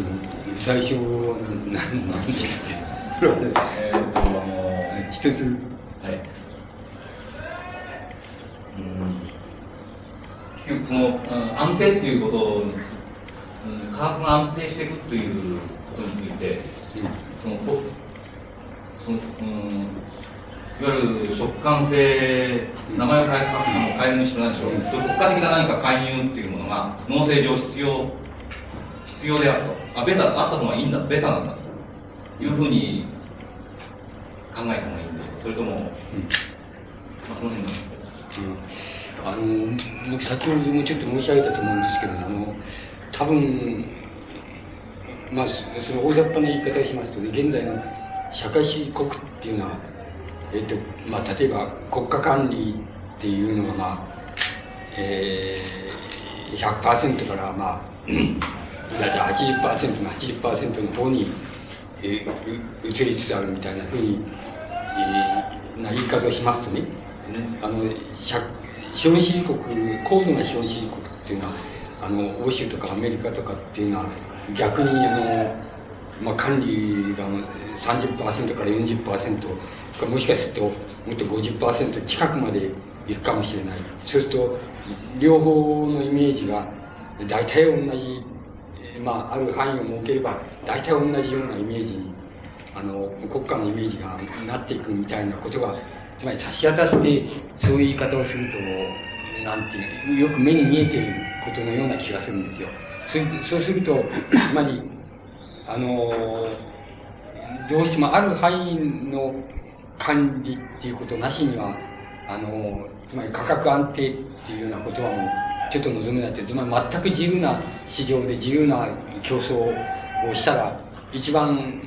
それで負けても勝ってもあるいは貧困になっても あるいは飛んでもそれはもうあの一番気持ちがいいことだっていうふうに言いたいところなんですけども経験上大体、えー、資本主義社会になってから20年あ 2, 2世紀ぐらい経ってるしまあ2世紀近く経ってるしその社会主義になってからもまあ、えー、780年経ってるみたいなそういう経験がそれぞれにありまして、まあ、その間にまあなんて言いますかね、バリエーションっていうか、編集っていうか、あの、社会発信みたいなのも出てきたりしたわけですけども、あのそういうのをひっくるめまして、ある範囲内の管理っていうのをなしには、あなたのおっしゃるようなその、農産物なんかの場合でもそうだし、一般に商品の場合そうですけど、その価格安定っていうのは不可能なんじゃないかっていうことは、なんとなく経験上言えそうな、両方の経験から、つまり社会主義国の経験とか、資本主義国の経験から言えそうな思いますし、そういうふうになってるっていうふうに思うんですね。だから、そこで、じゃあ、る程度の、その、管理と言いましょうか。それを、どこ、どこに持っていくのかっていうことが、多分、この、えー、為政者というのか、社会権力者というのか、あるいは政府というのか、まあ、言い方はいろいろあるでしょうけども、そういうものの、なんて言いますか、こう、やり方の、つまり、あの、うまいまずいとか、失敗とか成功とかっていうことを問われることのように思いますけどね。つまり、それ、あの、それ、そういうことに照らして、あの、言いますと、僕の理解の仕方では日本の資本主義っていうのは、かなりうまくやってきた。つまり、どこまで管理して、どこまで自由に、えー、自由経済に行けばいいのかっていうことについては、かなり今まで少なくともこう、つまり高度成長期以降の、あのー、日本の資本主義、えー、およびその保守政府でしょうけど、かなりうまくやってきた方じゃないのかなと思うんですね。ですから、そこでどういうどの程度の管理をどういうふうに行って行ってきたかっていうことは、多分、相当歴史的な経験としては相当意味を持つんじゃないのかなっていうふうに僕は思っていますけどね。だから、ある程度、あなたの、あれだけで言えば、ある程度の管理っていうのは必要なしには価格安定って不可能である。つまり国家が、今現在だと言えば国家ですけど、国家の介入なしには不可能であるっていうことと、そのある程度っていうのが問題なんだと。それは非常に具体的に問題になるんだっていうことじゃないでしょうか。それでそこの中で、あるいは日本資本主義っていうのは、うまく、あれがにうまくやってきて、少なくとも他の世界の、他の、あの、資本主義に比べても、社会主義に比べても、かなりうまくやってきてるうまく管理をやってきてる。それから管理のパーセントもなかなかうまくやってきてるっていうふうに僕には思いますけどね。えーあのーだから、なかなかあの、えーつまり、しえっ、と、なんなんだろう、リクルート疑惑みたいな、その、えなんかえなんか知らないけど、収賄贈賄とか、えーじゃなきゃ女の問題で、あの、なんか、女性を金で扱ったとかって、まあ、そういうことでやるしかあんまり倒れないんじゃないですかね。そのその他政策で言ったら、まあ、あの、かなりうまくやってきたから、ちょっと、なかなか文句つけるの難しいじゃないでしょうか。つまり文句はいくらでもつけられますけど、あの、つまり他に比べてね、他の国に比べて文句つけることは大変難しいんじゃないかっていうのが僕の分析ですね。あの、正直な分析ですね。あの、建前じゃなくて、あの、分析ですね。あの、そこら辺のところじゃないんでしょうかね。はい。その農家とかあるいは農あの農協なんかがなんで長考にそのいわゆる出荷制度の廃止に反対の態度を取っているかということは、のいわゆる農業と市場、えー農村と市場の問題、それが非常に、まあ、まあ、あれね、安易に、まあ、うーん、楽なんだよね。百姓の立場をすると。その代表である農協ももちろん、そうだし。それだから、あのーあれですね、えーと、この80%いわゆる兼業農家というけれども、80%のその内容というものは、決してその、非農家的なのが濃いんじゃない、もう質的にはですね、やっぱし、その、あのね、昔の、あの、いわゆる兼業農家と同じ意識が非常に濃いんです。そこを錯覚を起こして、起こしてるんじゃないかと思うんですけれども、ただ統計的にばっかりそのパーティーやなんかばっかりに言惑されて、私はやはりあの、質的にはあまりその変わっていないように、もういくら近所でも、うちのあのせがれがね、あのサラリーマンになってようがどうしようと、非常にやっぱりあの土地に対する、まあ、愛着があるか。ですから、あれですね、えー、これの、要するに食感の問題は、一概に、にこう廃止するってわけにはいかないんじゃないかと思うんですね。なぜかというと、テープだってそのことはやっぱり分かるためにですね、こうだね、いわゆる米韓の据え置きっていうのを、やはり相当のいわゆるあの、今の政府の政策というのを支持している団体なんですからね、そいつがみんな反旗を開いたら大変な問題になるからね、やっぱそれが大変なんだね。そういうような問題があるんじゃないでしょうか。はい。あの、そう、それはもうその通りだと思いますけどね。あの、うんあの、つまり、その、食感性の問題、食感性をあ排泄、排絶しようっていうことは、もう、それに伴うその、いろんな制度とか組織の形態っていうのは、全部廃止せよっていうことと、まあ結局は同じことになりますから、あの、そこまでいけば、その農協も廃止せよっていうふ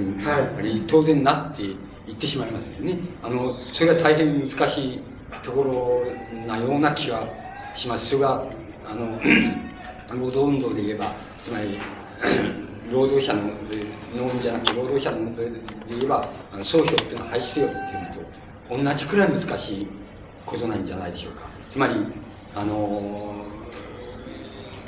あのあれは、なんて言いますか、あんまり役に立たんのだから廃止しないっていう論議はとても簡単なような気がするんですよ。あの、簡単なような気がしますけれども、しかし実際問題として、あの、総評っていうのは廃止しろっていうのは大変難しい。それと同じように農協もそれは廃止せよ。食感制度も廃止せよっていうことは大変難しい。それともう一つ、その、あれですね、はい。いわゆる、はい。専業、いや、兼業農家の8%には、はい。みんな、実際は自分でもやらないんだよね。あまあ、私は百姓ですけど、うんはい。ええ。はい。それで、ええ。えどうしてるかというと、要するに、春になると、え。トラックから、あの、頼んでええ、売ってもらう。はい。こっちするわけですね。ええ。ほいで、縄しろは昔は、やるやかしばってて、縄しろを作っていく。ほいで、もう、あれで、またそれを、そのそれも省いて、またそれを浮いてもらうんだね。苗を買って。そうして、秋になるというと、借り入れは全部やって、ちゃんと袋に入れて、はい、できました。そうじゃなかったら、もうみんな農場をされて、借りだけどうですよ。それみんな受け負ってもらっても、多少でも手垢があるんですね。さなおかつ、その土地は守っておれるんですね。そういう、うん実際は、実態はそういうのが、いわゆる8%になってるわけですね。それでもやっぱり守ってるってことは、意識がやっぱり昔の意識がやっぱり濃いんで。す。だから政府もそれをやっぱりね、表につながるから、重視してるわけだから、要するに、米韓そういう力がやるんです。来年またわからんって言うけれども、それだってまたわかりませんよ。はい。あの、そう思います。あの、つまり、あの、こういう、この問題は、しかし結局は、あの、兼業農家の割合がもっと増えていくと。それで、えー、専業農家の割合がもっと減っていくと。そういうことだけは、まずまず、今のあれだったら確実だと思うんですよね。あの、そうなってくる確実。だけれども、どうせそうなら、あの、そんなみんなやめてしまいって、そういうの、食感制度もやめてしまい、その、あの、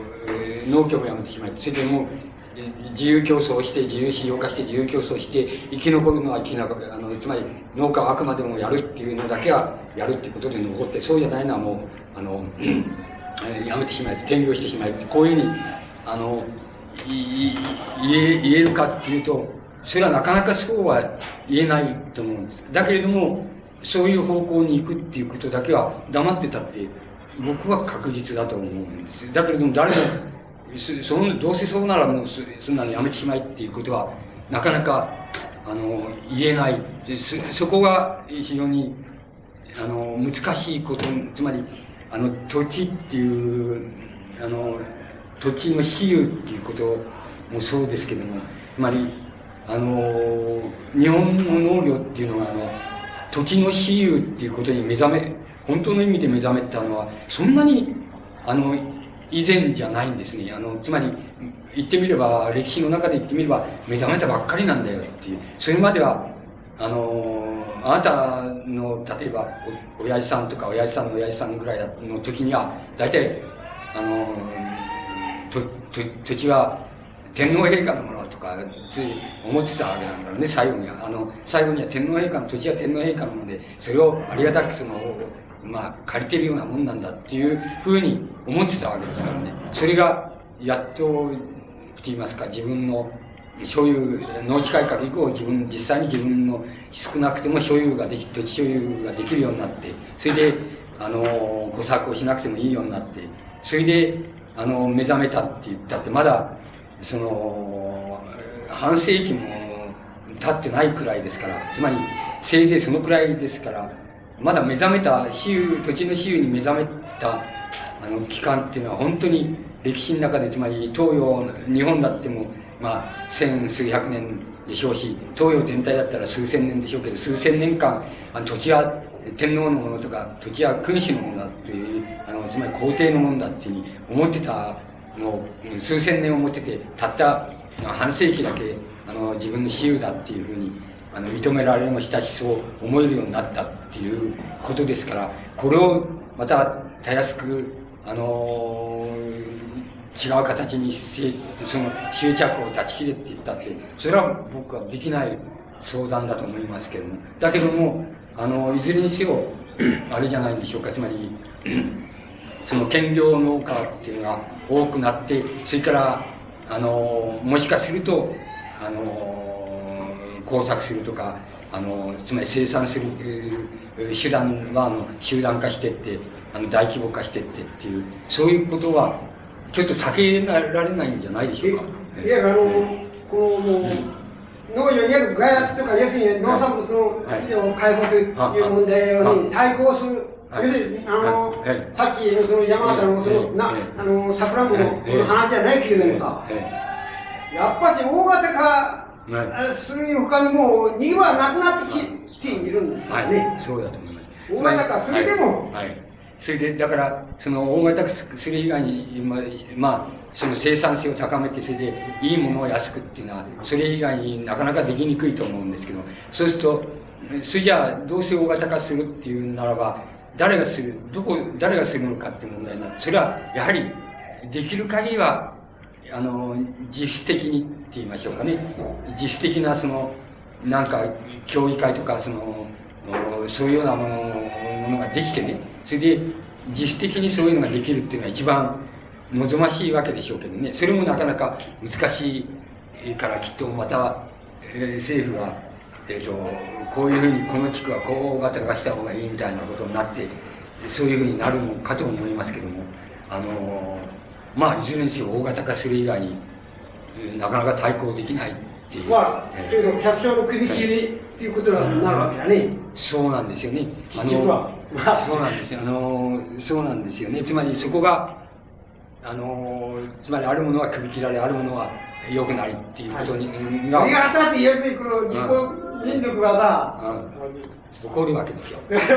それはね、いいのかどうかっていう。いつでもね、同じ。首切りは、そうなんです。つまりそこがとても難しいことなんだけど、例えば、つまりそれは前にあったんですよね。国あの国鉄が民営化するっていう場合でもそれはあったんで、それは民営化した方がいいに決まってるわけですよ、そのことはね。決まってるわけです。それで、こんなの反対する方がおかしいわけですよ。で、だけど反対する方の論理っていうのは、まあ、その中で、例えば失業しちゃうやつもいるだろうと、それから生まれて初めての土地へ配置転換に行かなきゃならないやつもいるだろうって、これをどうしてくれるんだっていう問題でもって反対っていうね、あの、反対するっていうあれが起こってくるわけです。あるいはそれが総評なら総評の方針になって出てくるわけなんですよ。だけど、本当は、そういうこととね、そういうことと、あの、民営化する方が、するのは歴史の正しい必然の方向なんだよっていうことを知ってることとはね、つまりそれを知ってることとはまるで違うことですよね。それ知っててやることとね、そうじゃないこととはまるでまた違うことなわけですよ。だから、あの、もう、そういうことはもう一定のパターンが、型がありましてね、あの、型があって、あの、は決まってるんですけどね、つまり、あの、農家の首を切ったら、切ったら、首を切られる前よりも首を切られた後の方が、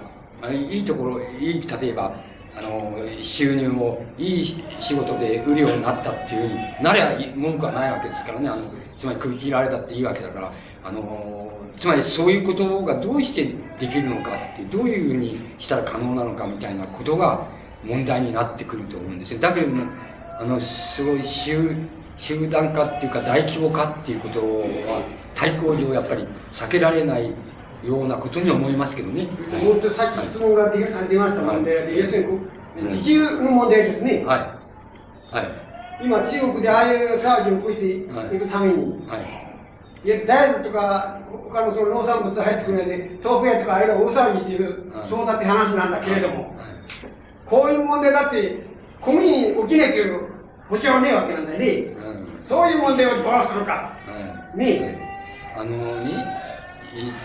その中国、ソ連もそうだけど、ソ連っていうのは、えっ、ー、と、全世界の高地、えー、工作地ですね。それの16、7%ぐらい多分、ソ連って広大な土地を持ってますからね。あるんですよ。それだけど、あそこは、その20%以上ね、食料を輸入してますよ。それどうしてだ、どうし、どうしてだと思いますか？つまり、どうしてそんなことが起こるんだろう。つまり中国っていうのはね、今度は逆に農産物っていうのはほとんどね、世界でね、あの、1番目か2番目くらいですよ。あの、麦だろうがね、あの、高粱だろうがね、とにかくあの、中国っていうのは世界の農産物で、1位か2位ぐらいです。アメリカに次ぐぐらい、あの、あれですよ。でも、あの、輸入が多分ね、十何パーセントぐらいあると思います。食品輸入してるのは。どうしてでしょうかね。つまり、僕らにはちょっと理解できないんですけど、つまり、ただ理解するとすればやり方が悪いんだって、まずいんだっていうことしか理解できないけど、あの、そんなことがあるのかなと思って、あんな広い土地に乗って、あの、それで二十何パーセントの食料輸入して、それで、あのね、あのなんか個人経営のちところから農産物がかなりのウェイトで、あのあれしなきゃいけないみたいになってると、こう、こういうとんでもないことっていうのは、どうして起こるのかっていうのが、なかなかよく理解できないんですけどね。ただやり方がまずいんだろうっていうことだけはなんとなく言えそうな気がするんですけどね。中国の場合もそうで、あの、ほとんどね、生産量で言えばね、ほとんどの農産物って、主要な農産物っていうのは多分ね、あの、世界で一番か二番ですよ。あの、トウモロコシやなんかもそうだしね。それだけど、どう輸入してますよね。輸入食品ってのありますよね。だから、そういうのは、つまりなぜそんなことが起こるのかねっていうのは、よく理解できないところですけどね。だけどそういうことはあり得るわけですね。あの、うん、その特に農業に起こりやすいのかもしれませんですけども、あり得ることのように思いますね。だからこの自給っていう、うん、このね、つまり、あのもう、国、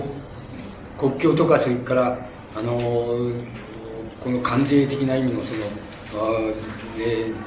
税金とかそういうのは、あの全部取っ払っちゃって、もう、ある時から、あのもらってくれ、あの、買ってくりゃいいし、また、ある、ないところへ輸出したらいいしっていうふうに、もう全部取っ払っちゃう、えー、なら取っ払っちゃうっていうふうに、いうふうに、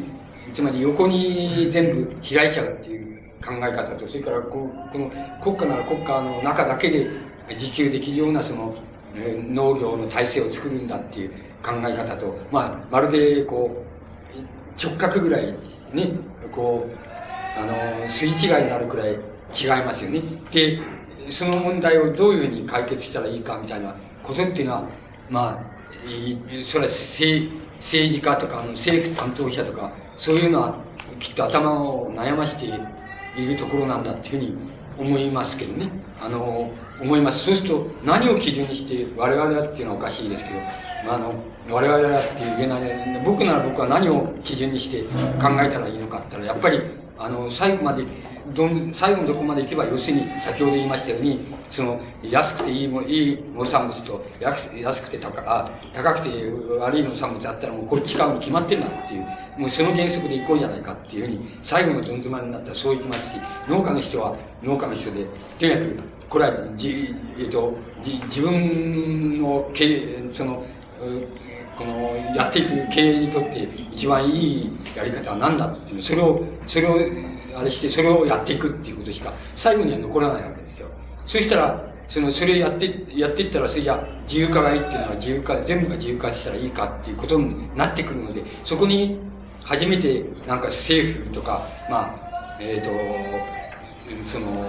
政策とかっていうものが、こう、介、介入してくる、あの、まあ、余地があるんだっていうふうに思いますけどね。原則はすこぶる簡単なことで、要するに、あの、自分が、誰が見たって自分で、こっちとこっち行ったら、これ取るに決まってるじゃないかっていうものを取るって以外に、僕はないと思いますけどね。あの、個々の農家だって、やっぱりそれしかないんだと思います。で、そうなったら、あの、とてつもない、この混乱を生じるとか、とてつもない問題が出てくるっていうんだったら、初めてそこに、あの、政策の問題が介入してくるって、どの程度まで介入したらいいかっていう、それが入ってくるっていうふうになると思うんです。だから、何を、何を、つまり、主体にこういう問題を考えたらいいのかって言ったら、やっぱり、あの、ごく一般的な消費者とか、ごく一般的な生産者っていうものが、あれ農家っていうものが、自分にとってどう、こういうことを突きつけられたらどっち取るんだっていうことは、割合にはっきりしたことのように思うんですよ。つまり、人のことは気にしないでそういうんだったら、どっちを選ぶかっていうのは非常にはっきりしてることだと思う。だからそれでいいと思いますけどね。原則的にはそれでいいんだって。それで、全社会的に矛盾が、あれ全国家的に矛盾が生じたとき、初めて、あの、国家の機関とか政府とかが介入してくるっていう、政策として介入してくるっていう余地が僕はあるっていうふうに思うので、何よりも大事に、あの、どっちが先決めてくれんだった？ら、要するに自分が決めてくれんだよっていうか、自分が決めるんだよっていうことが一等最初に来て、それであと、つまりね、こう矛盾が生じた場合には、それはもう手に負えないから、つまり手に負えないってことは、つまりあっち行ったりこっち行ったりして、なんだかんだ言っていらんないから、あの、誰かそういうの専門の人にやってくれっていうことになってきて初めて政府が政策的に介入してくるみたいな、そういう順序にことの順序がなると僕は思いますけどね。あの、その順序さえ、あの、この順序さえこっちが、あの、わきまえていれば、それは相当、あの、正確な判断ができるんではないでしょうか。その順序違えちゃって、違えちゃうと、ちょっと、あの、話が混乱して、あの、問題があれになってきますね。つまり、あの、日本国が栄えるためには、これこれが必要なんだっていうところを最初にすると、ちょっと、それは、あの、違って判断が狂ってくるように思いますね。あの、あるいは、その、つまり、全、えー、農家とか全消費者のにとって、こういうことが必要だから、こうしなきゃいけないみたいな風にやってくると、なんか話は全然、あの、こう、見当が外れてしまう気がしますから、初めには、やっぱり自分が一番いいっていうような農家にとって何なんだ、それから消費者にとって何なんだみたいなとこから、あの、出発してって、それをやっていくと、推し進めていくと、なんか、矛盾が生ずる。そういう、そういう時に初めて政策っていうのは介入すべきもんであるという、少なくとも順序はそういうもんなんだっていうふうに、あの、ことがはっきりしていれば、まあ大抵、そんなにね、判断が狂わないような気が僕はしますけどね。うん。反対に考えて、一旦反対に考えたら限りなく狂ってしまいますね。あの、と僕は思いますけどね。えー、ろしいですか？他にいかがでしょうはい。あの、本当に質問なんですが、吉本さんがさっきは食物を消費者が選ぶとおっしゃいましたが、良い食良い食物といいますか、良い農産物が、というのはどんなものだというイメージでおっしゃっているんでしょうか。あ、良い農産物というのはどういうのかということですか。それは簡単なことじゃないでしょうか。つまり栄養分に富み、えー、栄養分に富み、それから嗜好品として美味しいっていうことで、それから安いっていう、つまり安く、ね、買えたり、安く生産できたり。それで、それに質が良くて栄養分に富み、それで嗜好品としても美味しいっていう、それが良い、あれじゃない、食料じゃないでしょ、食品じゃないでしょうか。そこに安全なことはああのいやそんなことないって考えないことはないんですけれどもあのないと思うんです。だからあの安安全性って食品の安全性とかあの、えー、農薬の,、あの薬害とかっていうことに対してそんなものは無視しろって言ってるわけでは決してないのでそこは誤解しないでほしいわけですけどもあのそのまたそういうことを声を大にしてあの叫ぶ人がいるっていうことはそれを別にどうやこうやっていうふうに言うのではなないっていうこともまた誤解しないでほしいわけですけどもただ僕が言いたいことはそのウェイトっていうことつまりあの薬害っていうことはこのウェイトでこのくらいのその重さでもって全例えば食品生産と全食品消費とあの、えー、そのそういう中でそのこのくらいのウェイトで存在するんだっていうことはよくあのつまりそのことを間違えてつまりあの検討を外さないでほしいっていうことを言いたいだけなんですよ。つまりあのもう薬害をして薬害を指摘する人がしててそれが全部みたいなふうに言われてしまうと困ってしまうなっていうふうに。つまりそれだけのことなんですけどね。あのだからあのもうそこのところはもうなんかあんまり誤解してもらっても困るわけですしまたあのそういう薬害とか公害を強調する人たちがその公害運動こそ全ての社会運動だみたいなもう全てだみたいなふうに言ってもらうとそれは違いますよっていうふうになると思うんですよね。だからそれはそうじゃないですよ。ある重さを持ってそれが出てきてるっていうことですよっていうあのそういうふうにもうあの訂正せざるを得ないわけですってそういう問題だと僕は思いますけどねだからあの今申しました食品いい食品っていうのは僕は申しましたその3つのつまり栄養栄養に富みそのおなんて言いますか安くてそしてあの美味しくてっていうなその3つの条件があればまずまず90何パーセントまではそれでよろしいでしょうっていうことになりそうな気は僕はしていますけどね。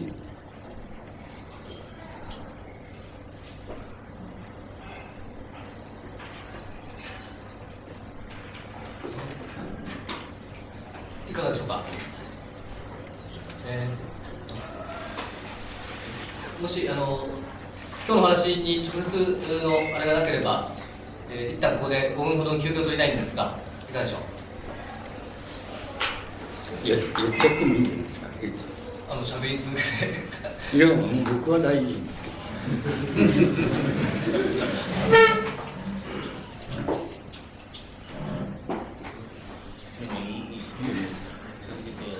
続けてやりますか。じゃあちょっと中身今度変えて。はい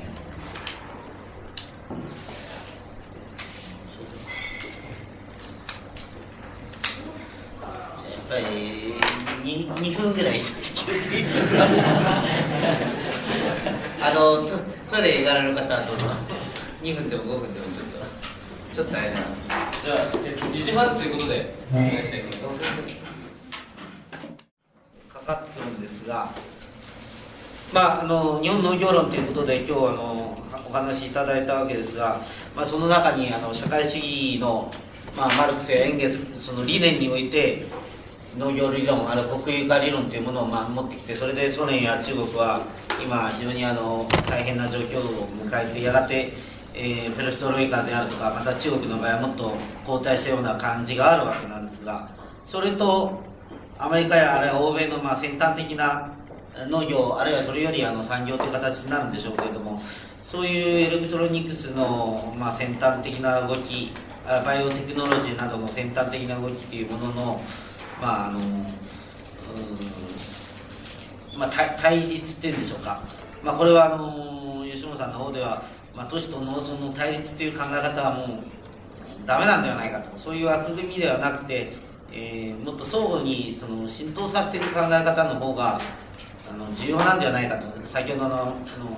パンフレットの中にもまあ書いてあるわけなんですが、まあ、そういうあたりの話をまあされたわけなんで、えー、せっかくの機会ですのでその辺のところをもう少しばかりあの聞かせていただきたいと、まあ、これはあの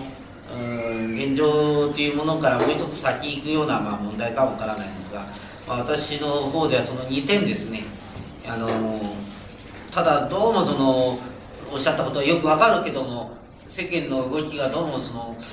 尋常でないなとなんかやっぱり何か起きるのかなもう平成元年になったのでどうちょっとそのそういうそのニュアンスなのかそれとも空騒ぎに過ぎないのか、まあ、そこらのところはまあ私なんかの今立場では非常にあの関心のあるところだと、まあ、そんなふうなあの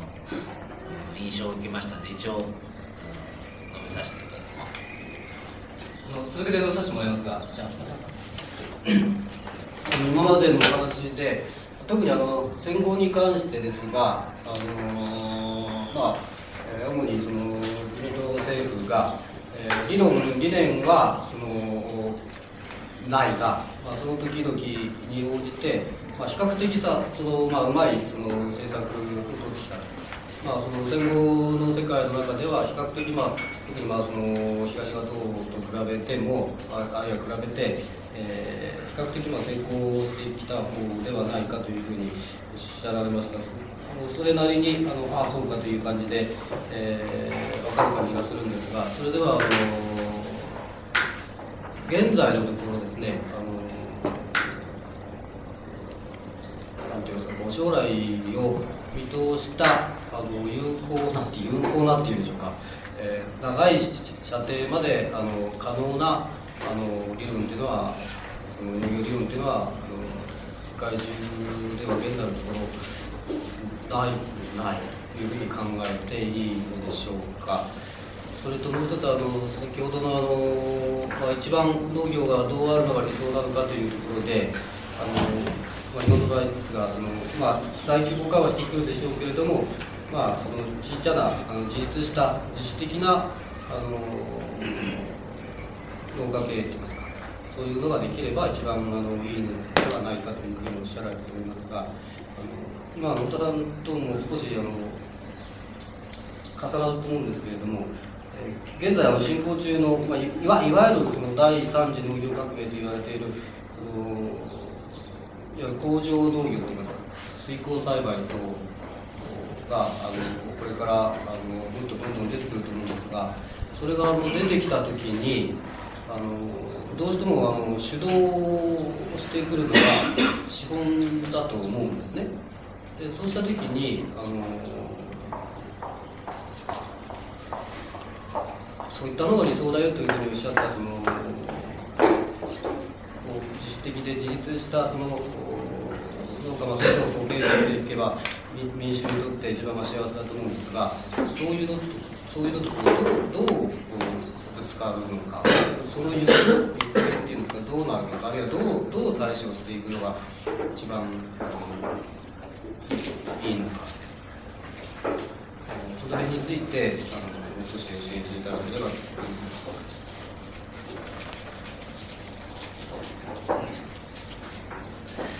はい、それじゃあの私の方からあの感想を申し上げさせていただきますがあの前回の吉本さんのご講演ではあの、まあ、例えば大前健一さんというような方の、えー、農業革命論あるいはあの自由化論というのをご紹介いただいてあの最後の方ではあのそういった自由化論それからそれに反対する、え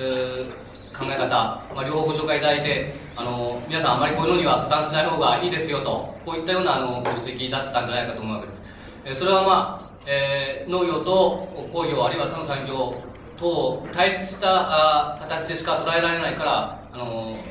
そういう加担というのはよよくないんであってあの対立した見方ではなくて、え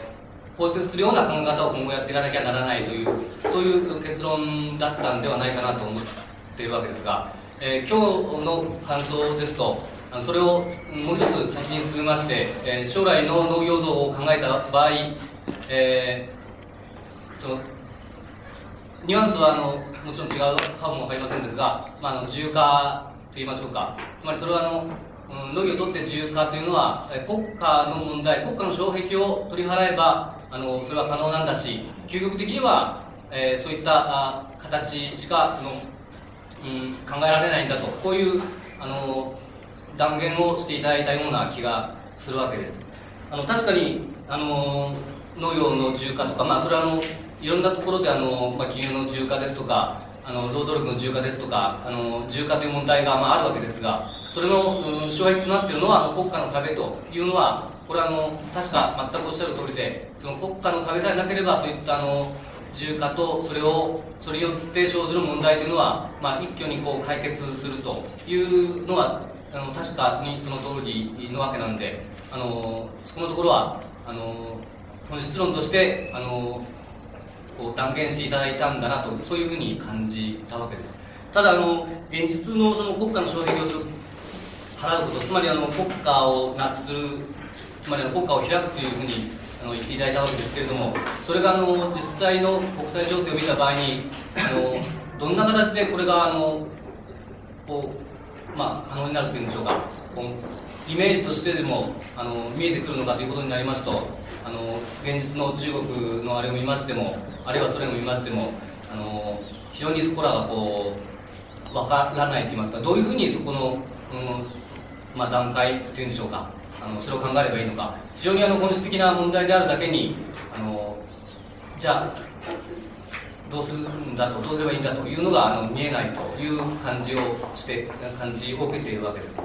えー、例えば EC の統合にいたしましてもあのかなりあの肯定的にあのそれが国家の廃絶の方向の一つのあれだということであの肯定的にお話をいただいたように、うんまあ、受け取ったわけなんですがあの実際はむしろあれはあの国家の廃絶というよりもあの日本ですとかあのニーズとかの追い上げによってあのヨーロッパの、危機感からヨーロッパが身を固めるといいますか国家を枠国家の枠を変えて、国家の枠をある程度あの払ってもヨーロッパという単位で身を固くしていかざるを得なかったというふうにも考えられるんじゃないかと思うわけであのそこはそう楽観的にはまだあの言えないんじゃないのかなという気がしたわけです。あのえー、非常にあの本質的な問題をあの提出していただいたということであの午前中から昼からの議論の中でもあの段階論をどうするのかということであの例えばあなんていうんでしょうか食料安保論というんでしょうか米の自給率の問題ですとかあの段階段階論としていろんな問題が、まあ、あの出てくるのはこれはあの当然なわけですけれどもあのその本質論のところでさらにもう一つこう話を進めていくことができれば大変ありがたいと思ってお聞きしたわけです。あの最初の感想としてそんなとお話しいただきたいと思いますそれであの藤子さんあの我々主催者としてあの雑白な感想を勝手な感想を申し上げたんですけどもしあのそれについて何かこう言っていただく点があればまずあのお願いしたいと思うんですが。えあの 必ずしもあの明瞭に今お話の用紙が分かったっていうふうには思わないんですけどもおおよそこういうことかなっていう感じはあの伝わってきたような気がするんですでもうちょっといくつか申し上げますとあの太田さんの言われたことであのこう世の中がその今今日本のその現状が明日にでもまあ変わるよ変わるんじゃないかみたいなあのこうなんて言いますか、えー、騒ぎ方って言いましょうか。そういう騒ぎ方がですね特に、まあ、例えば選挙とかそういうことを、うん、とかあの新聞の、えー、論調を見ますと、まあ、なんとなく感じられるってそれあのつまりそういうことが一つ言われておったように思うんですけど僕のこういう問題についての判断っていうのをこう簡単に申し上げれば一番いいんじゃないかなって思いますのでそれを申し上げますと一つ二つあると思うんです。つまりあの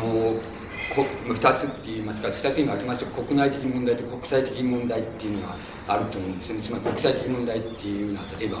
あのポーランドのあの選挙でのそのポーランド共産党の隊長とその連帯の進出みたいなことが一つですソビエトで言えばあのつまりペレストロイカに伴うその民族主義的なあの運動つまり、えー、ロシアロシアの各共和国の地域でつまり、えー、俺たちはもう独立するんだみたいな言い方さえなされてるみたいな言論がそのが見えて見て見始めたりその暴動が起こったりとかっていうようなこととそれからまあゴルバチョフの言うその自由化政策って言いましょうかそういうのを推進してるそれそれはなんか一つの動きのように見えるわけ見えるわけですからまたもごく最近で言えば中国の学生とかの市民を主体にするその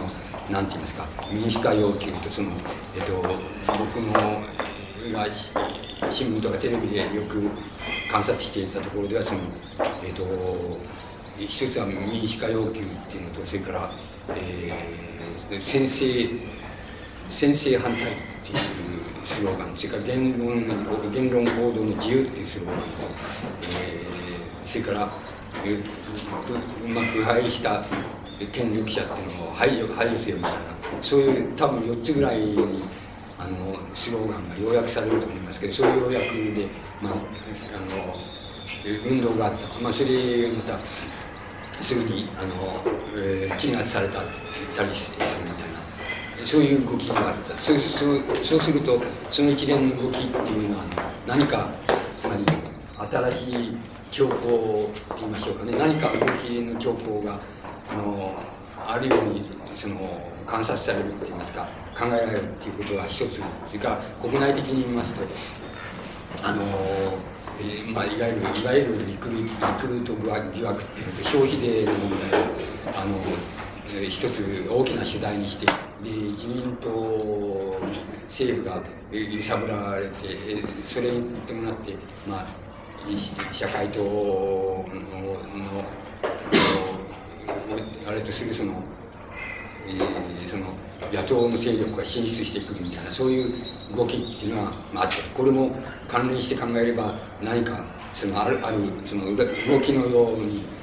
えー、思えるっていうことと、まあ、そうじゃなくてそれほどの動きの意味はないのか。つまり太田さんの言われたさ空騒ぎっていうことに類するのかっていうようなことがあると思います、えっと、ことだと思いますけども、えっと、僕もやっぱりこの一連の動きっていうのは、えっと、新聞とかテレビとかであのよ割によく注意してあの見ていたようなものです。それで僕の判断はあの非常に、えー、単純化してしまいますと国,、えーと、国外的な問題つまり国際的な問題ではあのどこにあのどこに目をつけたらいいのか目をつけたらいいのかどこを中心に考えたどこの何を中心に考えたらいいのかっていうふうに考えますと僕は要するにあのやっぱり依然としてポーランド問題の中にあの世界のあの現在の世界のその一番その先端的なあのつまり、えーと、もし、えー、政治とかあの権力とか制度とかそういうことの問題を見たいならばポーランド問題の中に一番集約的にあのその問題が現れているだろうというふうに思っております。だからポーランド問題をよくあの、うん、よく分析って言いますかよく見てよく分析しているっていうことがとてもあの現在の国際的なあの問題を解く場合にあのあのポイントじゃないかなっていうふうに僕自身はそう考えて、まあ、そういうふうにあの、うん、見ていますそれそれで、えー、中国の問題もこれ中国、えー、国内固有の問題つまり、えー、中国の共産党の政府政府ですけども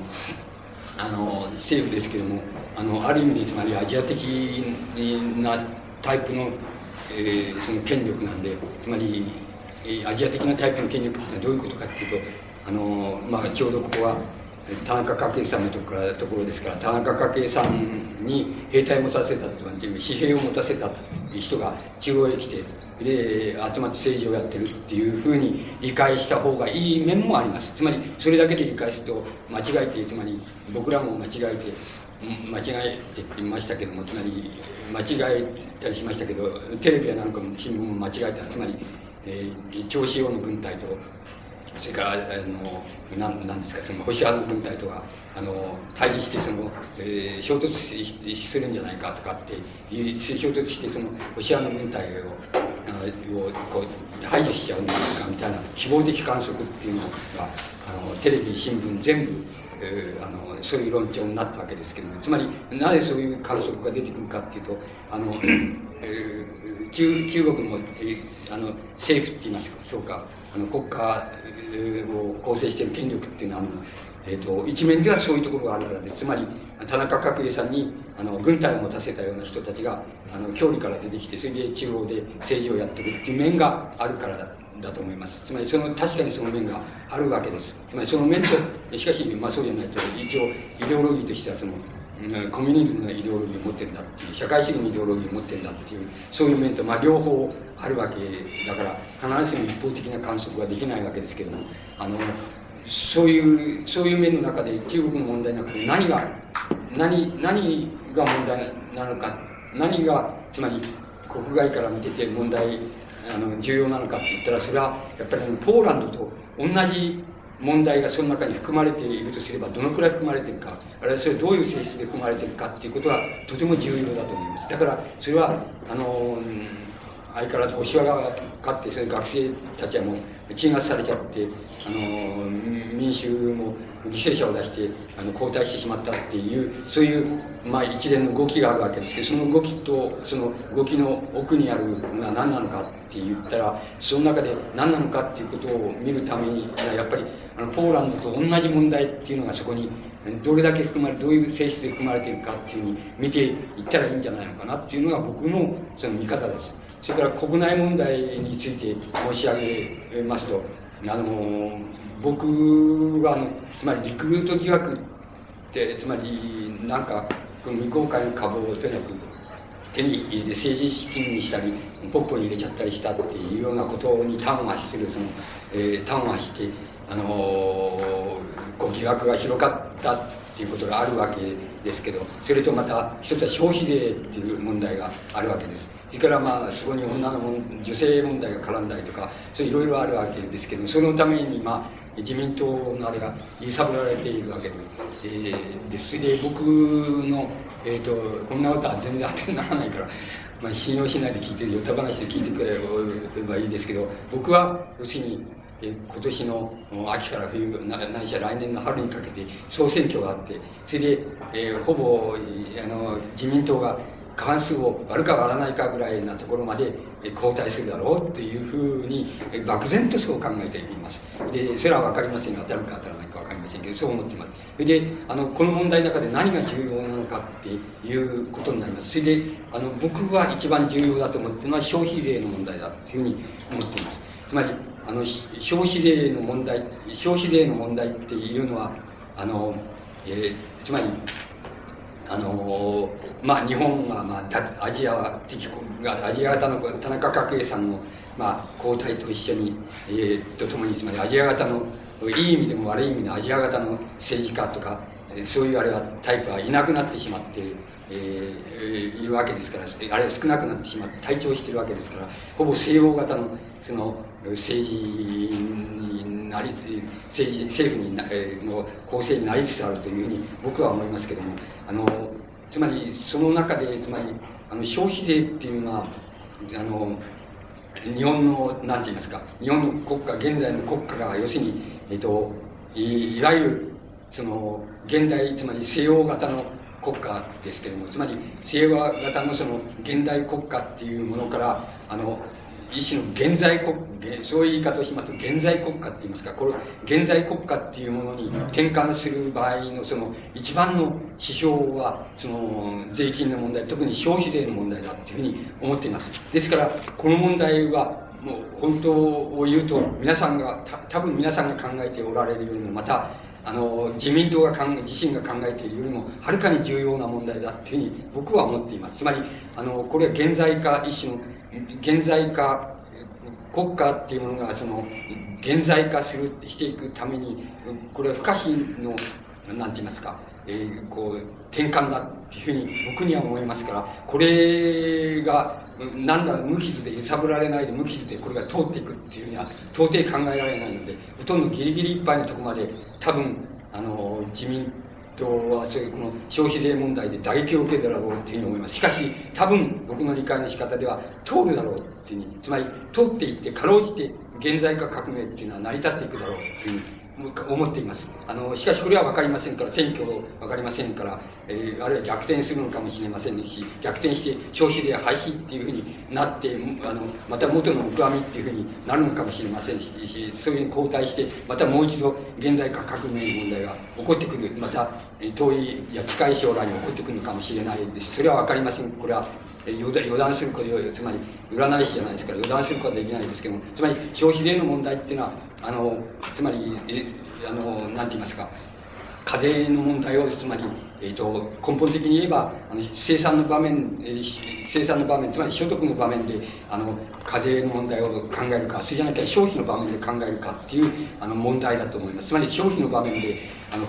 課税の問題を考えざるを得ないっていうことは現在化革命へのやむを得ない得ない過程だっていう僕には思います。だからあのだからこれは相当重要なことなんでこれに対して率直に日本の民衆があの反動でも何でもいいですからもうあの何でもいいですからこれ反対なら反対っていうのを一生にした方がいいしまた自民党もこんなものが簡単に通ると思わない方がいいのでだからとことんまで揺さぶられた方がいいっていうふうに僕は思っています。しかしあの多分かろうじてつまりかろうじてこれが通るんじゃないかっていうのが僕の漠然たる予測です。つまり外れたらお慰めですし当たったらお慰めだっていう思いますであのそれほど重要重大な問題だと思います。つまりあの日本の現在において革命っていうようなことが行われるとすればこういうつまりやる方もやらない方ももう無意識の形で無意識でやられやられちゃったっていうのという形しかどうも取れないような気がするどうしてかっていうと全部進歩的勢力が反動的なことばっかりしか言わないですからね。全部反動ですからね。これじゃどうしようもないわけですよ。だからあの多分僕はそういう無意識の形でその革命が行われるだろうと思います。ただ申し上げておきますけどでだから消費税つまり現在化革命っていうことを僕が僕は別に支持してるわけではないです。ただ要するに国家っていうもののあの、国家っていうものの存続を、現在の段階で、社会主義国家とか資本主義国家っていう、つまり国家っていうものを、まあ認めるんだっていう、まあ認めといていいんだって、今のところはいいんだって、まあそれ以上のことはできないんだっていうようなことの範囲内で言うならば、あの、消費税になっていくっていうことは、まず避けられない現在化革命だっていうふうに僕は思っています。ですから、あの、そその限定付きな上で、多分、そあのこれは重要なことだろうっていうふうに僕は思ってるというふうに申し上げる。だけど僕は自分の究極的なイデオロギーを、イデオロギーっていうか理念っていうのを申し上げ、社会理念って言いましょうか。社会理念とか国家理念っていうのを申し上げれば、やっぱり国家はだんだんなくなって、部分的にでもいいから、だんだんなくなっていった方がいいっていうふうに、あの、国境はまた撤廃していった方がいいっていうふうに思っています。また、必ずそういうふうに、歴史はそういうふうに決まっているっていうふうに思っていますから、あの、そこまで話を持っていけば、こんな、あの、消費税がどうであろうと、そんなことはどうでもいいやっていうことになってしまいますし、また、自民党がどうであろうと、そんなことはどうでもいいやって、まあ、社社協がどうであろうと、そんなことはどうでもいいやってことになってしまいます。しかし、あの、国家っていうものの存続を、現在なんかで、まあまあ、まあし、しょうがないじゃないか、今なんか言ったってしょうがないじゃないかっていう段階で認めるとすれば、多分これは消費税の問題は重要な、やっぱり日本の、あの、日本国家っていうものが現在、化するための重要なその、なんて言いますか、指標のように思いますから、これが最も重要な問題だっていうふうに見るのが僕の考え方で。それで、リクルート疑惑とか、あの、まあ、女性の問題っていうのは、これを重要だって思う人もおられるわけでしょうけど、僕はそれほど重要じゃないということです。これは、これに動かされるのは、せいぜい、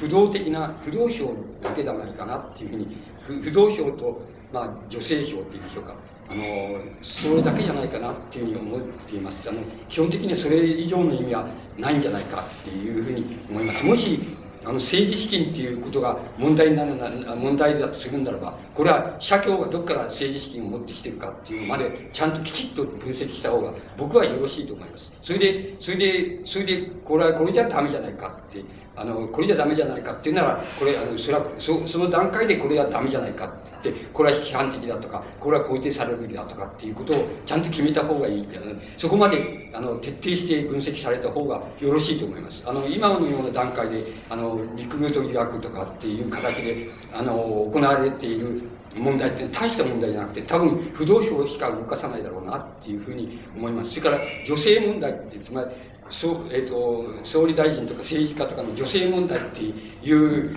いう、いうのに、あの、いう問題になりますけども、つまり、あの、これやつ僕には関係ねえよって言いたいところなんですけど、あの、つまり関係に、宇野総理大臣がそうだと、そんなことは僕には関係ないんで、ないんで、それで、それはあれ、だけどもあれは態度が悪いと思います。っていうのは何が悪いかって言ったら、ちゃんと言うべきだと思うんですよね。あの、ちゃんと、そうだって、つまり俺は確かにそうだと。しかし、それは金で買ったわけじゃないとかさ、さまあ、知らないけどさ、金で買ったんじゃないって言ったら、金っていうのは結果としてそういうふうに払ったこと、ね、あの、あげたことあげたけれども、本当はやっぱ愛情だったんだとかさ、それは、なんか知らないけど、それちゃんと言わなきゃいけないと思って、言えなければダメだと思います。それからまた、追求する方も、おめえ何にもしねえのかって言われて、あ俺しねえよって言える政治家っているか僕は信じないですね。そんなのは社協であろうと、あの、あれであると、信じないですね。あの、自民党の政治家であろうと、じゃあ政治家じゃなくて一般市民であろうと、それ信じないですね、僕は。やっぱり、あの、奥さんがいたり子供がいたりしてもさ、なんか、ね、違う女の人に惹かれるっていうこととから、惹かれたのがもっと、あの、進んだとかっていうことは誰にでもあることで、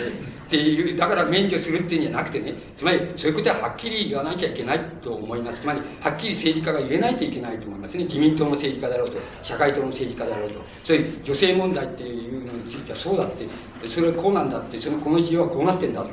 それがはっきり言えないといけないと思います。でこれは蓋をしてするような人ばっかりいたりして、これも、これは全然ダメだと思いますね。つまり、そ、そこが問題なんだってね。つまり、そこが政治家の問題であなんだって、女性問題って言って言っても、女性を金でどうしたとかっていうふうに言うけど、それはまた違うんですよね。あの、本当に芸者さんが好きになって、で、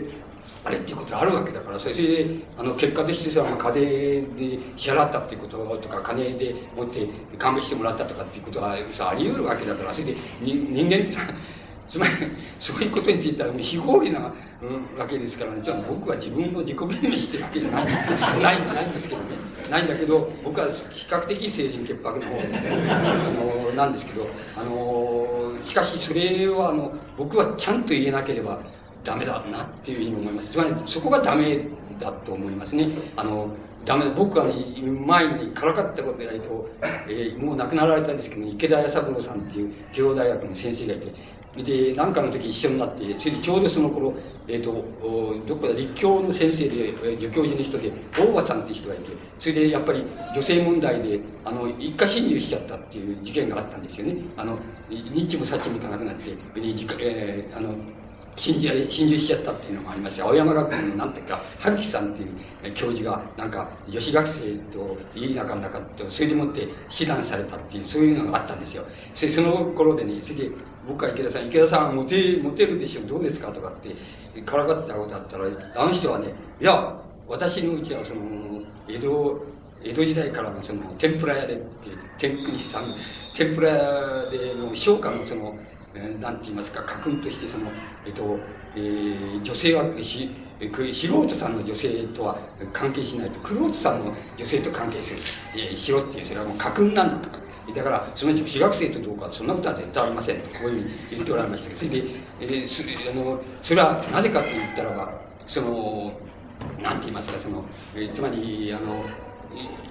こう、それ、あの、大体別れ話みたいになってきたときに、あの、やっぱりそういうことを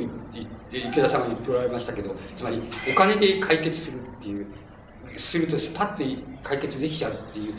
ことっていうのは、つまりあんまり比較的、あれが残らないで解決できちゃうっていうようなことがあるからだっていうふうに池田さんはその、その、家になるものを説明しておられましたけども、つまり、あの、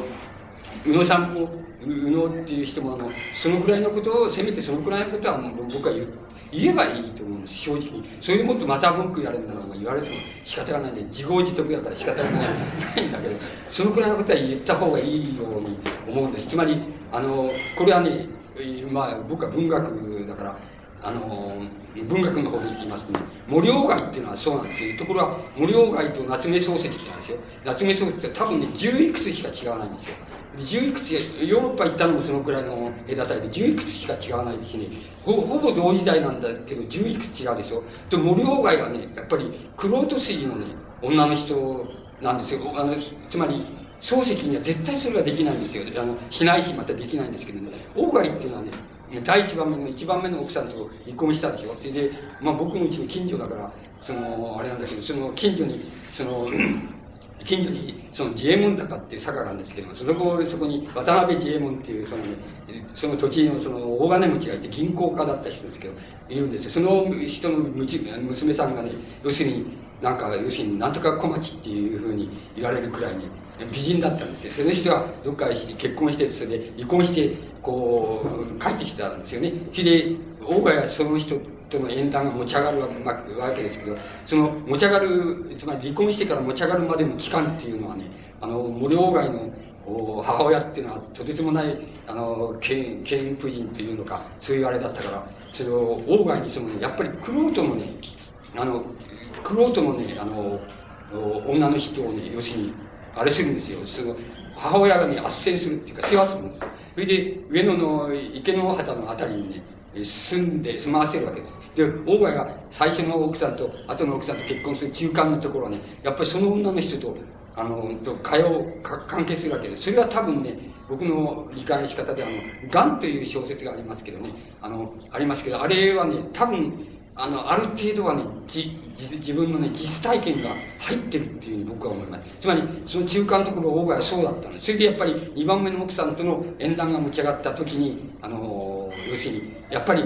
あの、母親が出てきて、それで、お金で、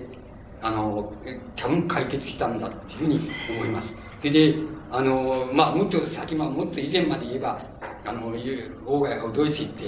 それで、向こうでエリスっていうその、踊り子さんと仲良くなるんですね。それで踊り子さんが、その、追っかけてくるわけですよ。その、日本へ追っかけてくるわけで。そしたらまた、あの、大貝のお袋さんとか、あの、なんか親戚とかが寄り集まって、で、オーガンに合わせないで、で、その娘さんを説得して、多分お金をあげたと思いますけど、お金をあげて、それで帰ってもらっちゃうっていうのが、舞姫っていう、あれの、まあ、真相だと思いますけど、つまり、そのわずかその数数数十数十年までいかない十何年の違いなんですけど大概はそういうタイプですね。それからあの漱石はもうもうそれそんなことはも金輪際できないんで、えー、できないののみならそのあのなんて言いますかあの奥さん奥さんことをその女の人として扱うっていうこともあんまりしないで人間としてばっかり扱うもんですから奥さんの方はもう面白くないわけですよ。ということが、あそこの漱石家のその仲の悪いっていう評判のその根底にあったと思うんですけど、つまりもう十数年と、もちろんあの資質もある、その人の性質もあるんですけども、漱石っていうのは金輪際そういうあれができないんです。だけどまあ、生涯例えば、あの、大塚九曹っていう、まあ、女流作家いるわけですけどあのあんまりいい小説家じゃないですけど大変美人で聡明なっていうそういうあの女流作家いるわけその女流作家を生涯あのなんて言いますかその片恋で片恋と言いましょうか姫事で好きだったみたいに言われていますけどでも金輪際そのなんかできる人や不倫ができるような人じゃなかったわけです。つまりわずか十数年のあれであのですけどもそれだけ違っちゃうっていう。それからもちろんその人の資質によっても違っちゃうってことがありますから僕はそれよりははるかに遅れているとは言いながらしかしそのうううの総理大臣が そのくらいのことはそのはっきり弁明したりそのこうなんだっていうことを言ってあれしたらいいじゃないですかっていうふうに思うんですけどまあつまりそこがダメだっていうふうに僕にはその女性問題についてはそう思いますね。だからつまり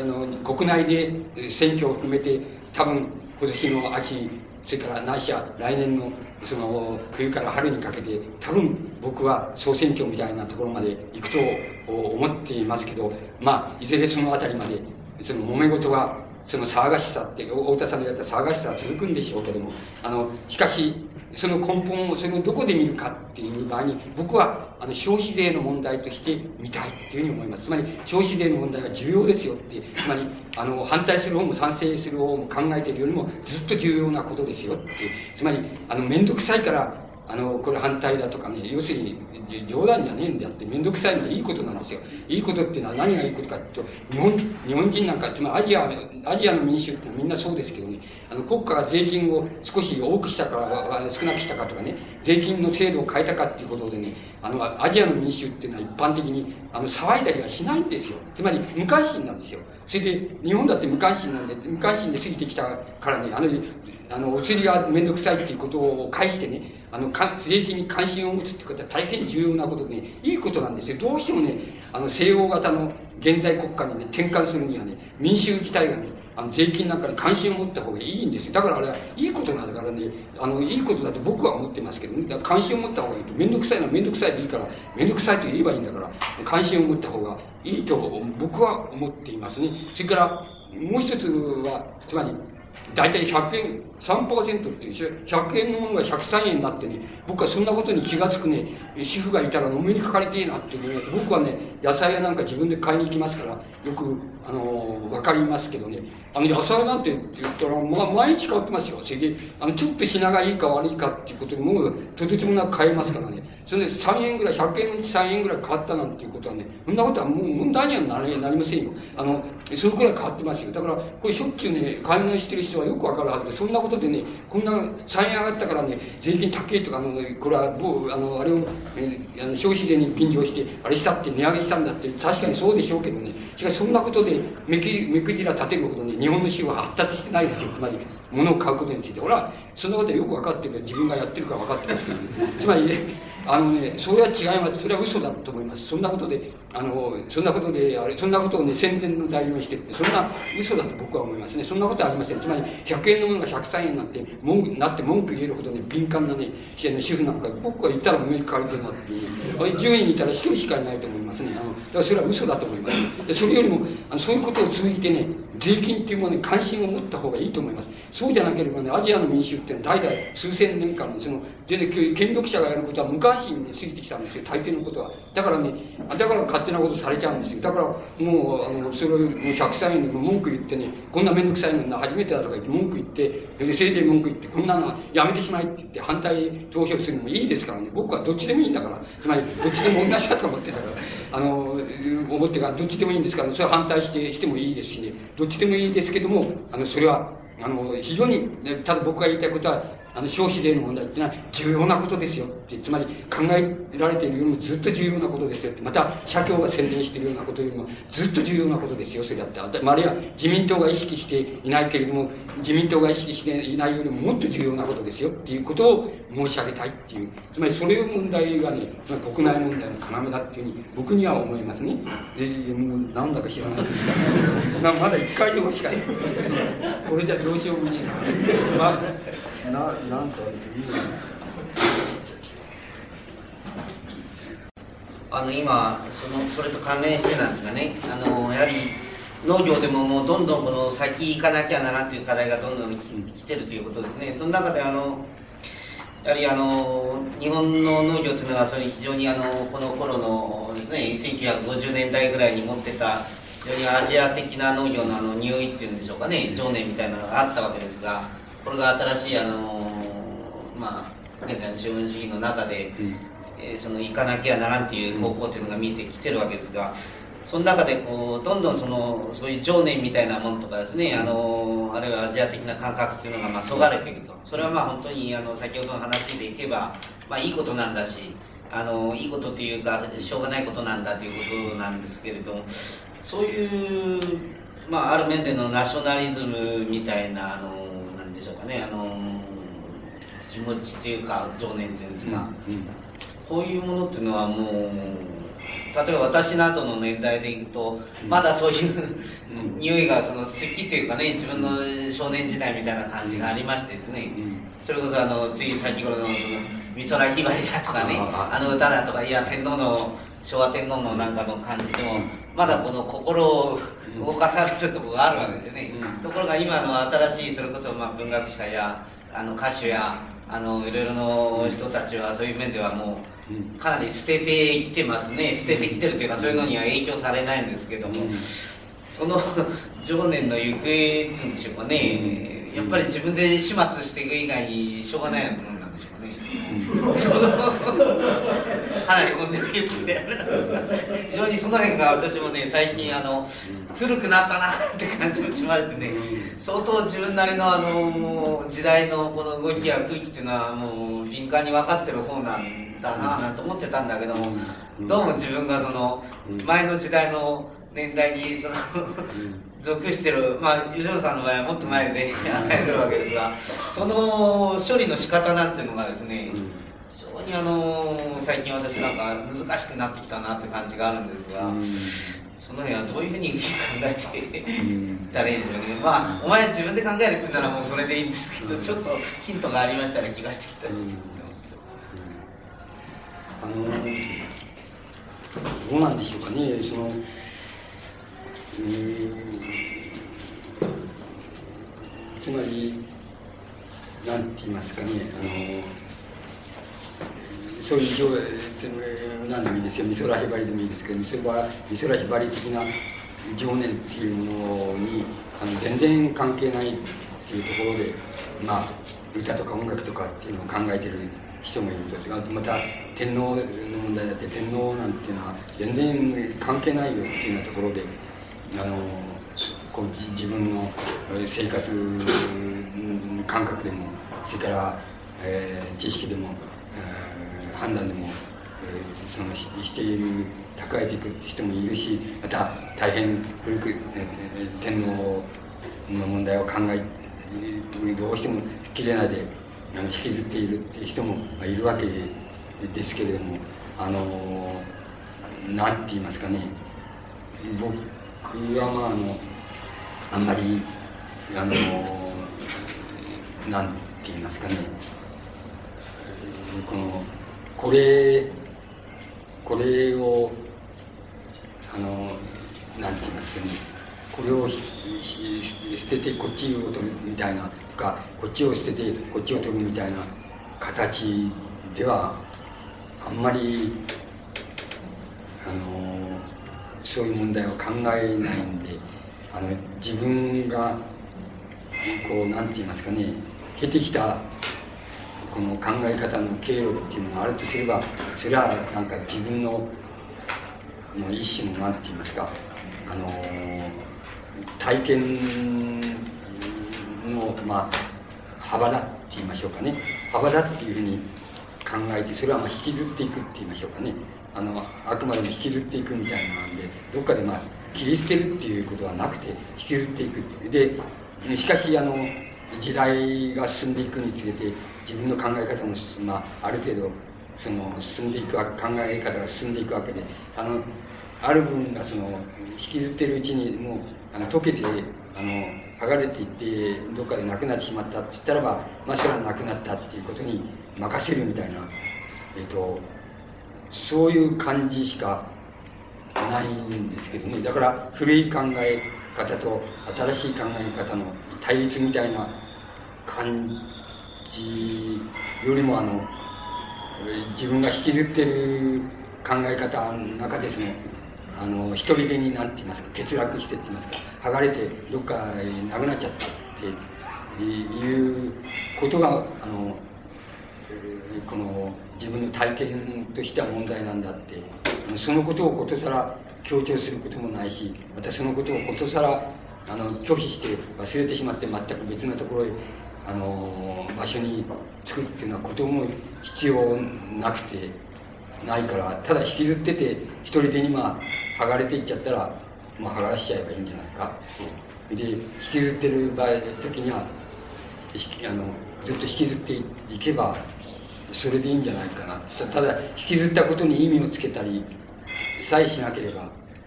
いいし引きずってるものをあのなんて言いますかね。あの取っ払っちゃって意識的に取っ払っちゃって違う場所に行くっていうことをしなければいいんじゃないかなっていう気がするんですけどね。それだけの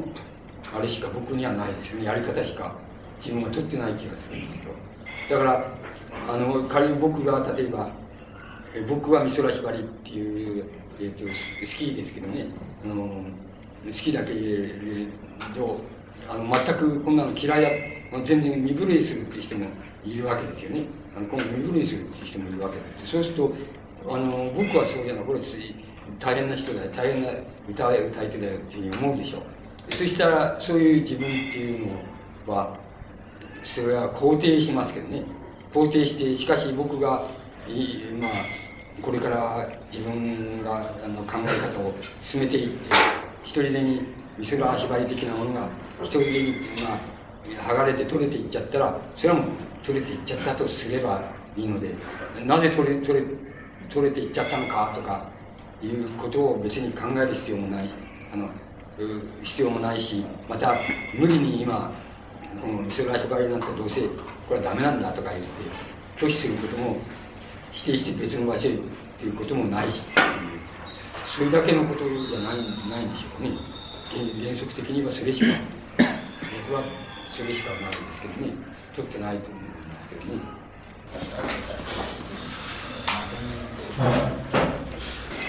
一応5時までとい。うことですので、えっ、ー、とじゃあ鈴木さんがどっちかはい。えっ、ー、と私はまあこの近辺で農業やっておりまして非常に日本の農業にはすごくそれなテーマで私どもがちょっとレベルが高すぎて見込めなかったこう今までずっとですね伺ってきましてあの現実に私たちはその農業をやっとって非常にその今戸惑いを感じているわけで、えー、今の先生の話聞いてますとですね、えー、もう全て今の流れの中でもう行くんだ。こういうふうな前提というふうに、まあ、聞いてるわけなんですけども。まあ、自分の筋はですね農業そのものというのはもうあの少数の人間がある程度の規模を考えてやることになるんだろうというふうに考えています。ただただですねの農業論っていうこのもの自体がですね、うん、こうしたそのどっちかっていうと経済があ主流のものの考え方の中で、えー、処理されていいとはどうしてもやっぱり思えない。えー、この今の農業が考えあの説明している問題の中に、あ中にっていうんじゃなくて全体の中でこう含めて考えるべき問題ものものに、京都内と東京とここ長岡ですね。こういう地域の違いというのも相当やっぱり考えて物事を考えていかなきゃいけないんじゃないか。まあ日本とまた世界というふうなものの考え方も当然必要だと思うんですけども、えー地域っていうこういう小さな範囲の中で農業っていうものをやっぱり考えていかなきゃならない私らは現実の中にいる。で、えー、東京に住んでる方は多分農農家の人口が少なくなって、えー、であの例えば長男がですね。長岡に残らなくて東京で仕事することになった。これは東京に住んでる人にとってはあそう大した問題ではないだろうけれどもこの長岡の住んでる人たちこれ農業をやってる私も含めて長岡という地域全体これをこうはできない、えー、あくまでも今の先生の考え方というのは東京に住んでいる人だけのものの考え方の範囲ではないむしろ広く世界というものを東京にいて眺めましているようであっても実際は日本の国内のほんの一部の視点から見ただけの農業じゃないあるいはあの日本っていうその、うん、なんていうんですかね地地、うん、日本っていうその自然環境の中ののものを変えたものの考え方じゃないもう少し広いものの考え方を、こう取り入れて考えることも重要じゃないその辺に政治の、うん、なんて関与というんですかねそういうものが必要だというふうな話がありましたけれども、農業の理想論を考えるときにはその辺にもう少し踏み込んで、え、トータルしたものの考え方というのを考えないとおかしいんじゃないかと。先ほどの、えー、っとあの安全っていう食料の安全っていうものについても触れられてありましたけどこれらもやっぱり無視はできない大きな問題であろうと思いますその中もそれも一つのトータルしてものを考えるというこうしたものの考え方が必要じゃない。か EC の問題もしてないトータルしてものを考える。そういうその大きなものの考え方から考えていくと国家なんてかなとかっていうそうしたものも統括してしまうものがあるんじゃないのか。こんなふうに考えるんですけど先生の考え方はどうでしょうか、あのえっ、ー、と、えー、よくあれが分かんないところもあるんですけれども、えーと、と僕あの農例えば今あなたが例に挙げられたのは農家の例えば、えー、人が東京へ出ていくっていうようなことがあると。そうするとまあ、えー、農家としてはまあ働き人が一人減るわけだしまた、えー、農業から離れていくっていうことになっている。それはあの東東京の人から見るとあの別に別段そんなことは何でもないように見えるけれどもその例えば長男からその道を離れられたあるいは農業を離れられたその農家にとっては、えー、大切な問題だから問題なんじゃないかと。だからあのですねその辺にこう付け加えていただきたいのはその地域経済全体の中での、地域経済というものについて大きな影響を及ぼすんで単純に農家だけなくて農家そのものがあの中で私らはその地域経済の中でやっぱり動いてる部分だってああのいや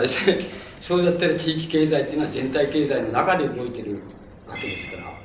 あの地域経済よりもっとあなたの考え方だから言えば、上位な考え方があるはずなわけですよね。もっと上位な必要があるっていうことになるんじゃないでしょうか。で、僕が言いたいのはそうじゃなくてね、あの、非常に簡単なことなんで、簡単なことだって、例えば、長男が、今、あなたの例で言えば、長男がその東京出ちゃったって、で、働き手が少なくなった。で、農農家の人口も減った。で、そういう問題は、その農業をやってる、えー、その農家にとっても、またその、今のおっしゃり方で言えば、地域の、あの、経済にとっても、その、重要な影響を及ぼすことだから、それを、それはあの、考えに入れなきゃおかしいんじゃないか。ってそういうことを考えなきゃおかしいんじゃないかっていうふうにあなたが言われているわけですけどもそれだったら、えー、今言いましたようにそれ地域経済よりもっと全体経済の方が重要なんだから全体経済からこれこの観点これこれを見たらば長男があの東京行ったら行かないっていうことはさしたる意味はないさしたる関係はないんだっていう観点もまた成り立つわけだっていう僕はそのかあなたのような考え方を取っていくと僕はダメなような気がするんですですから僕が言ってるのはそうじゃなくて長男が要するにある農家の長男が究極的に言えばある農家の長男がその要するにあの東京行って農業から離れるかどうかっていうことはことは要するにその農家自体の問題だとそれはつまり、地域経済にとって都合が悪いことだから、お前は、要するに東京行くなっていうふうに、あの、谷川がんじゃないけども、東京行くなっていうふうに言うのは間違いだって僕は言ってるわけです。それはそうじゃないんだと。その農家自身のね、必要と、あの、その、その農家自身の必要でも、とか、あの、要求があって、とか、それが、みんなが承認、家族が承認して、それで、長男、あの、長男が東京行ったっていうならば、別に東京に住んでるからじゃなくて、とか、長岡に住んでるからでもなくて、要するに、そうだったらそれ行けばいいんだっていうことなんそれが大原則だって言ってるわけです。つまり、あの、自分たちの農家自身の利益っていうものが第一、第一義的なことだと。で、その次に第二義的にあなたのおっしゃる通り、それが地域経済にどういう影響を及ぼすかとか、あの、長岡市のあれに予算にどういう影響を及ぼすかとか、日本国のあの予算にどういう影響を及ぼすかっていうのはその後に考えるつまり第二的以下に考えるのが妥当であるって言ってねその考え方の根底的に違うと思いますね。つまり考え方の順序が違うと思いますね。だからもうそういう究極に詰めていったらもうその人のその農家の都合でもって長男が東京行こうが農業から離れようがまた機能しようがそのことはその家族のただ利益っていうことあの理解っていうことだけを主眼にしてつまりそそこでもってその行為っていうものが決定されるっていうことでいいんだよっていうことを言って僕は言ってるわけです。あのそれはもう根本的な原則としてそうなんです。つまり個人主義ですよ。つまり個人主義っていう意味でしょうか。あのこここ個人主義を媒介私有個人主義っていうのを媒介しないどんな全体主義も成り立たないっていうことが根底にあるわけですよ。だからあなたの言い方もおかしいんであって、その地域経済なんかどうだっていいよ。それじゃ全体経済にとって長岡の経済なんかどうだっていいよっていうなったら、それじゃどうだっていいってことになっちゃうじゃないですか。それあなたの言い方すれば。あの、なっちゃう。長岡の農家がどうなろうと、そんなことは日本国全体の経済から言えばどうでもいいことだっていうふうになってしまいます。つまり、より大きな地域を考える、経済的利害をして、こういつでも考えなきゃいけないというならば、そうなるんじゃない。だからつまりそれは僕は間違いだってこういうふうに言ってるわけです。そういう考え方は間違いだってこういうふうに言って、僕の原則は違うって言ってるわけですよ。その場合、あの、農家は農家の主体、農家の利益っていうのだけを主体にして考えた、考えるのがいいと。で、もっと極端に言うならば、自分の、自分の農家、ある農家がある農家の、自身のその家族の利益だけで考え、第を第一義的に考えるっていうふうにした方がいいと。そして第二義化で、それが矛盾を生じたときには、第二義化の問題で、あなたのおっしゃる通り、地域経済を考えるのもいいでしょうし、全体、日本国全体の経済を考えるのもいいっていうふうに、そういう第二的以下の条件としてそうなるっていうのが、大体、その原則の順序であるっていうふうに僕は言ってるので、全くあなたと違いますね。あの、あなたの考え方と全く違いますね。あなたの考え方だったら、やっぱり個人のあの、個人の行動っていうのは、つまり、えっと、より地域の行動、地域にとっての利害に反したときに、個人の行動が制約されてしまうっていう、その制約する、またされるのが当然だっていう考え方になると思います。僕は違いますね。絶対それは反対だと思ってますね。あの、個人の利益でもって振る舞っていって、それが矛盾に到達したとき、矛盾に到達したとき、初めて地域の問題がそこに入ってくる考えます。地域の問題が全体に、日本国全体のあの、経済的に利害と、で矛盾してきたときに初めて、それ初めて日本全体の、あの、利害の問題が出てきて、それでそれが、あのそれにのっとってなつまり地域長岡のその農家は考えなくちゃいけないかもしれないけどそこまでそういう考え方の段こう順序がまるで違うっていうことがあるとそれはもう根本的な問題だと思いますね。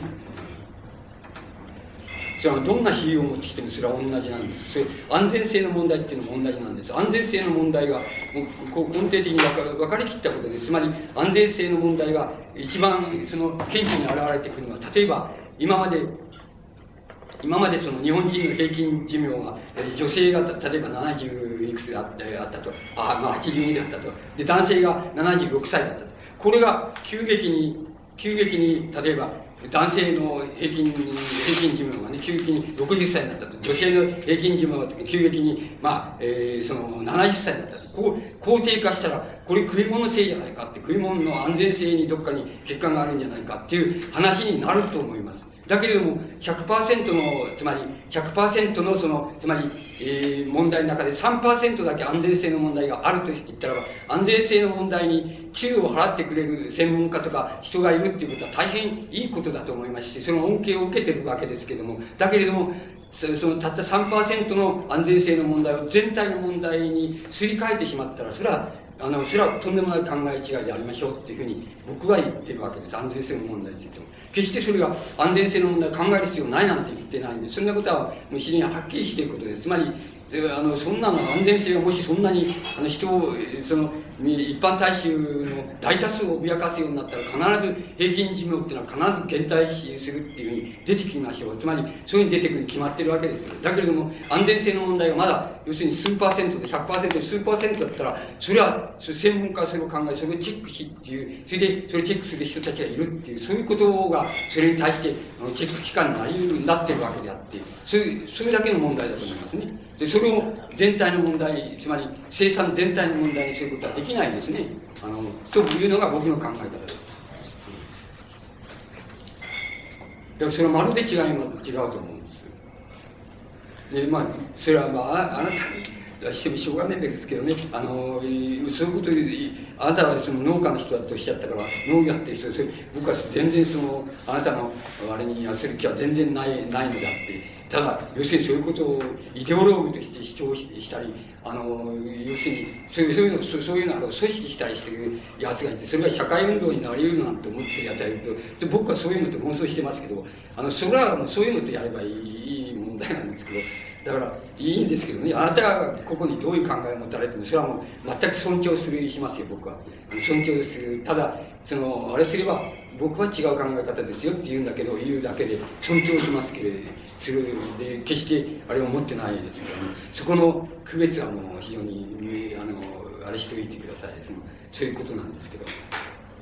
ただ、それはあなたがイデオローグとして、それを組織される、されて、社会運動にされている人だったら、それはち、あくまでもやるっていうことになって、どっちが、どっちがしあくまでもやるっていうことになる、それだけのことなんですよ。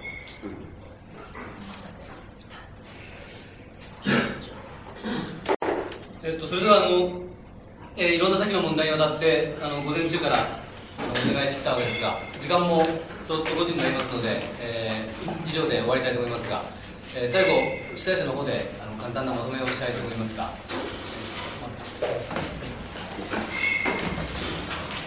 えっと、かれこの10年以上前からになりましょうか、あのえー、前最初あの3回、あの3人ずつ間を置いて、えー、3回あの領館をあの一務さんからいただいたました。一昨年とそれから今日、えー、農業ということであのなおあの語っていただきました。で、えー、とりわけあの現在の農業問題というのは農業問題に限らず、えー、アフリカ的アジア的ヨーロッパ的というまあその何ですか歴史流れっていうのがそれにも大きく関わる問題だと思いますしかたやあの、まあ、東京のような世界都市になってきています。そういうそのまあそのハイイメージ論といいますかそのそういう全世界的なあの先端の問題とも深く関わってくると思いますしまたあのかたや一方あの日本の天皇制の問題とも大きくあの関わる問題でこれあの非常にその問題があの凝縮されているあの箇所が、えー、現在におけるその日本の農業論じゃないかと思うんです。で私たちとしてもそこのところをこう昨年に続いて勉強をしたいと思いましてあの今日はこういう形であの当初あの2時間ほど吉野さんに語っていただきましたが吉野さんにご無理をお願いいたしまして時間を少しあのたくさん取っていただきましてあの皆さんからのその特に限定を加えない形でのその質疑応答という形での勉強会ということにさせていただきました、えー、あるいはあのまだ聞きたいことがあの終わりだとは思いますが、えー、だいぶ長時間になりましたので、えー、今日のところはこの辺で締めさせていただきます。もしあの機会があればまたあの来年か再来年かあのには吉野先生また来ていただいてなおあのパート3というのが実現できればと思っております。なおあの、えー、はっきりとした時期はお約束できませんがあの前回のお話とかそれから今回のものそれからあの農業に関わるもの等をまとめましてあの一本にしてあのこれはあの私たちの方では少し手に負えないところもありますのであの宮下さんご名ですがユダ支社の方から、えー、刊行する予定になっております。今日はあの受付でご住所を書いていただきましたので、えー、出刊の際にはご案内できるというふうに思います。それではあの本当にあの今朝おそらくもう7時前にお宅でになっていただいたと思うんですが本当に長時間あの私たちの勉強会のためにたくさんのことをあの承りましてお疲れかと思いますが吉野さんにはもう一度拍手をお願いいたします。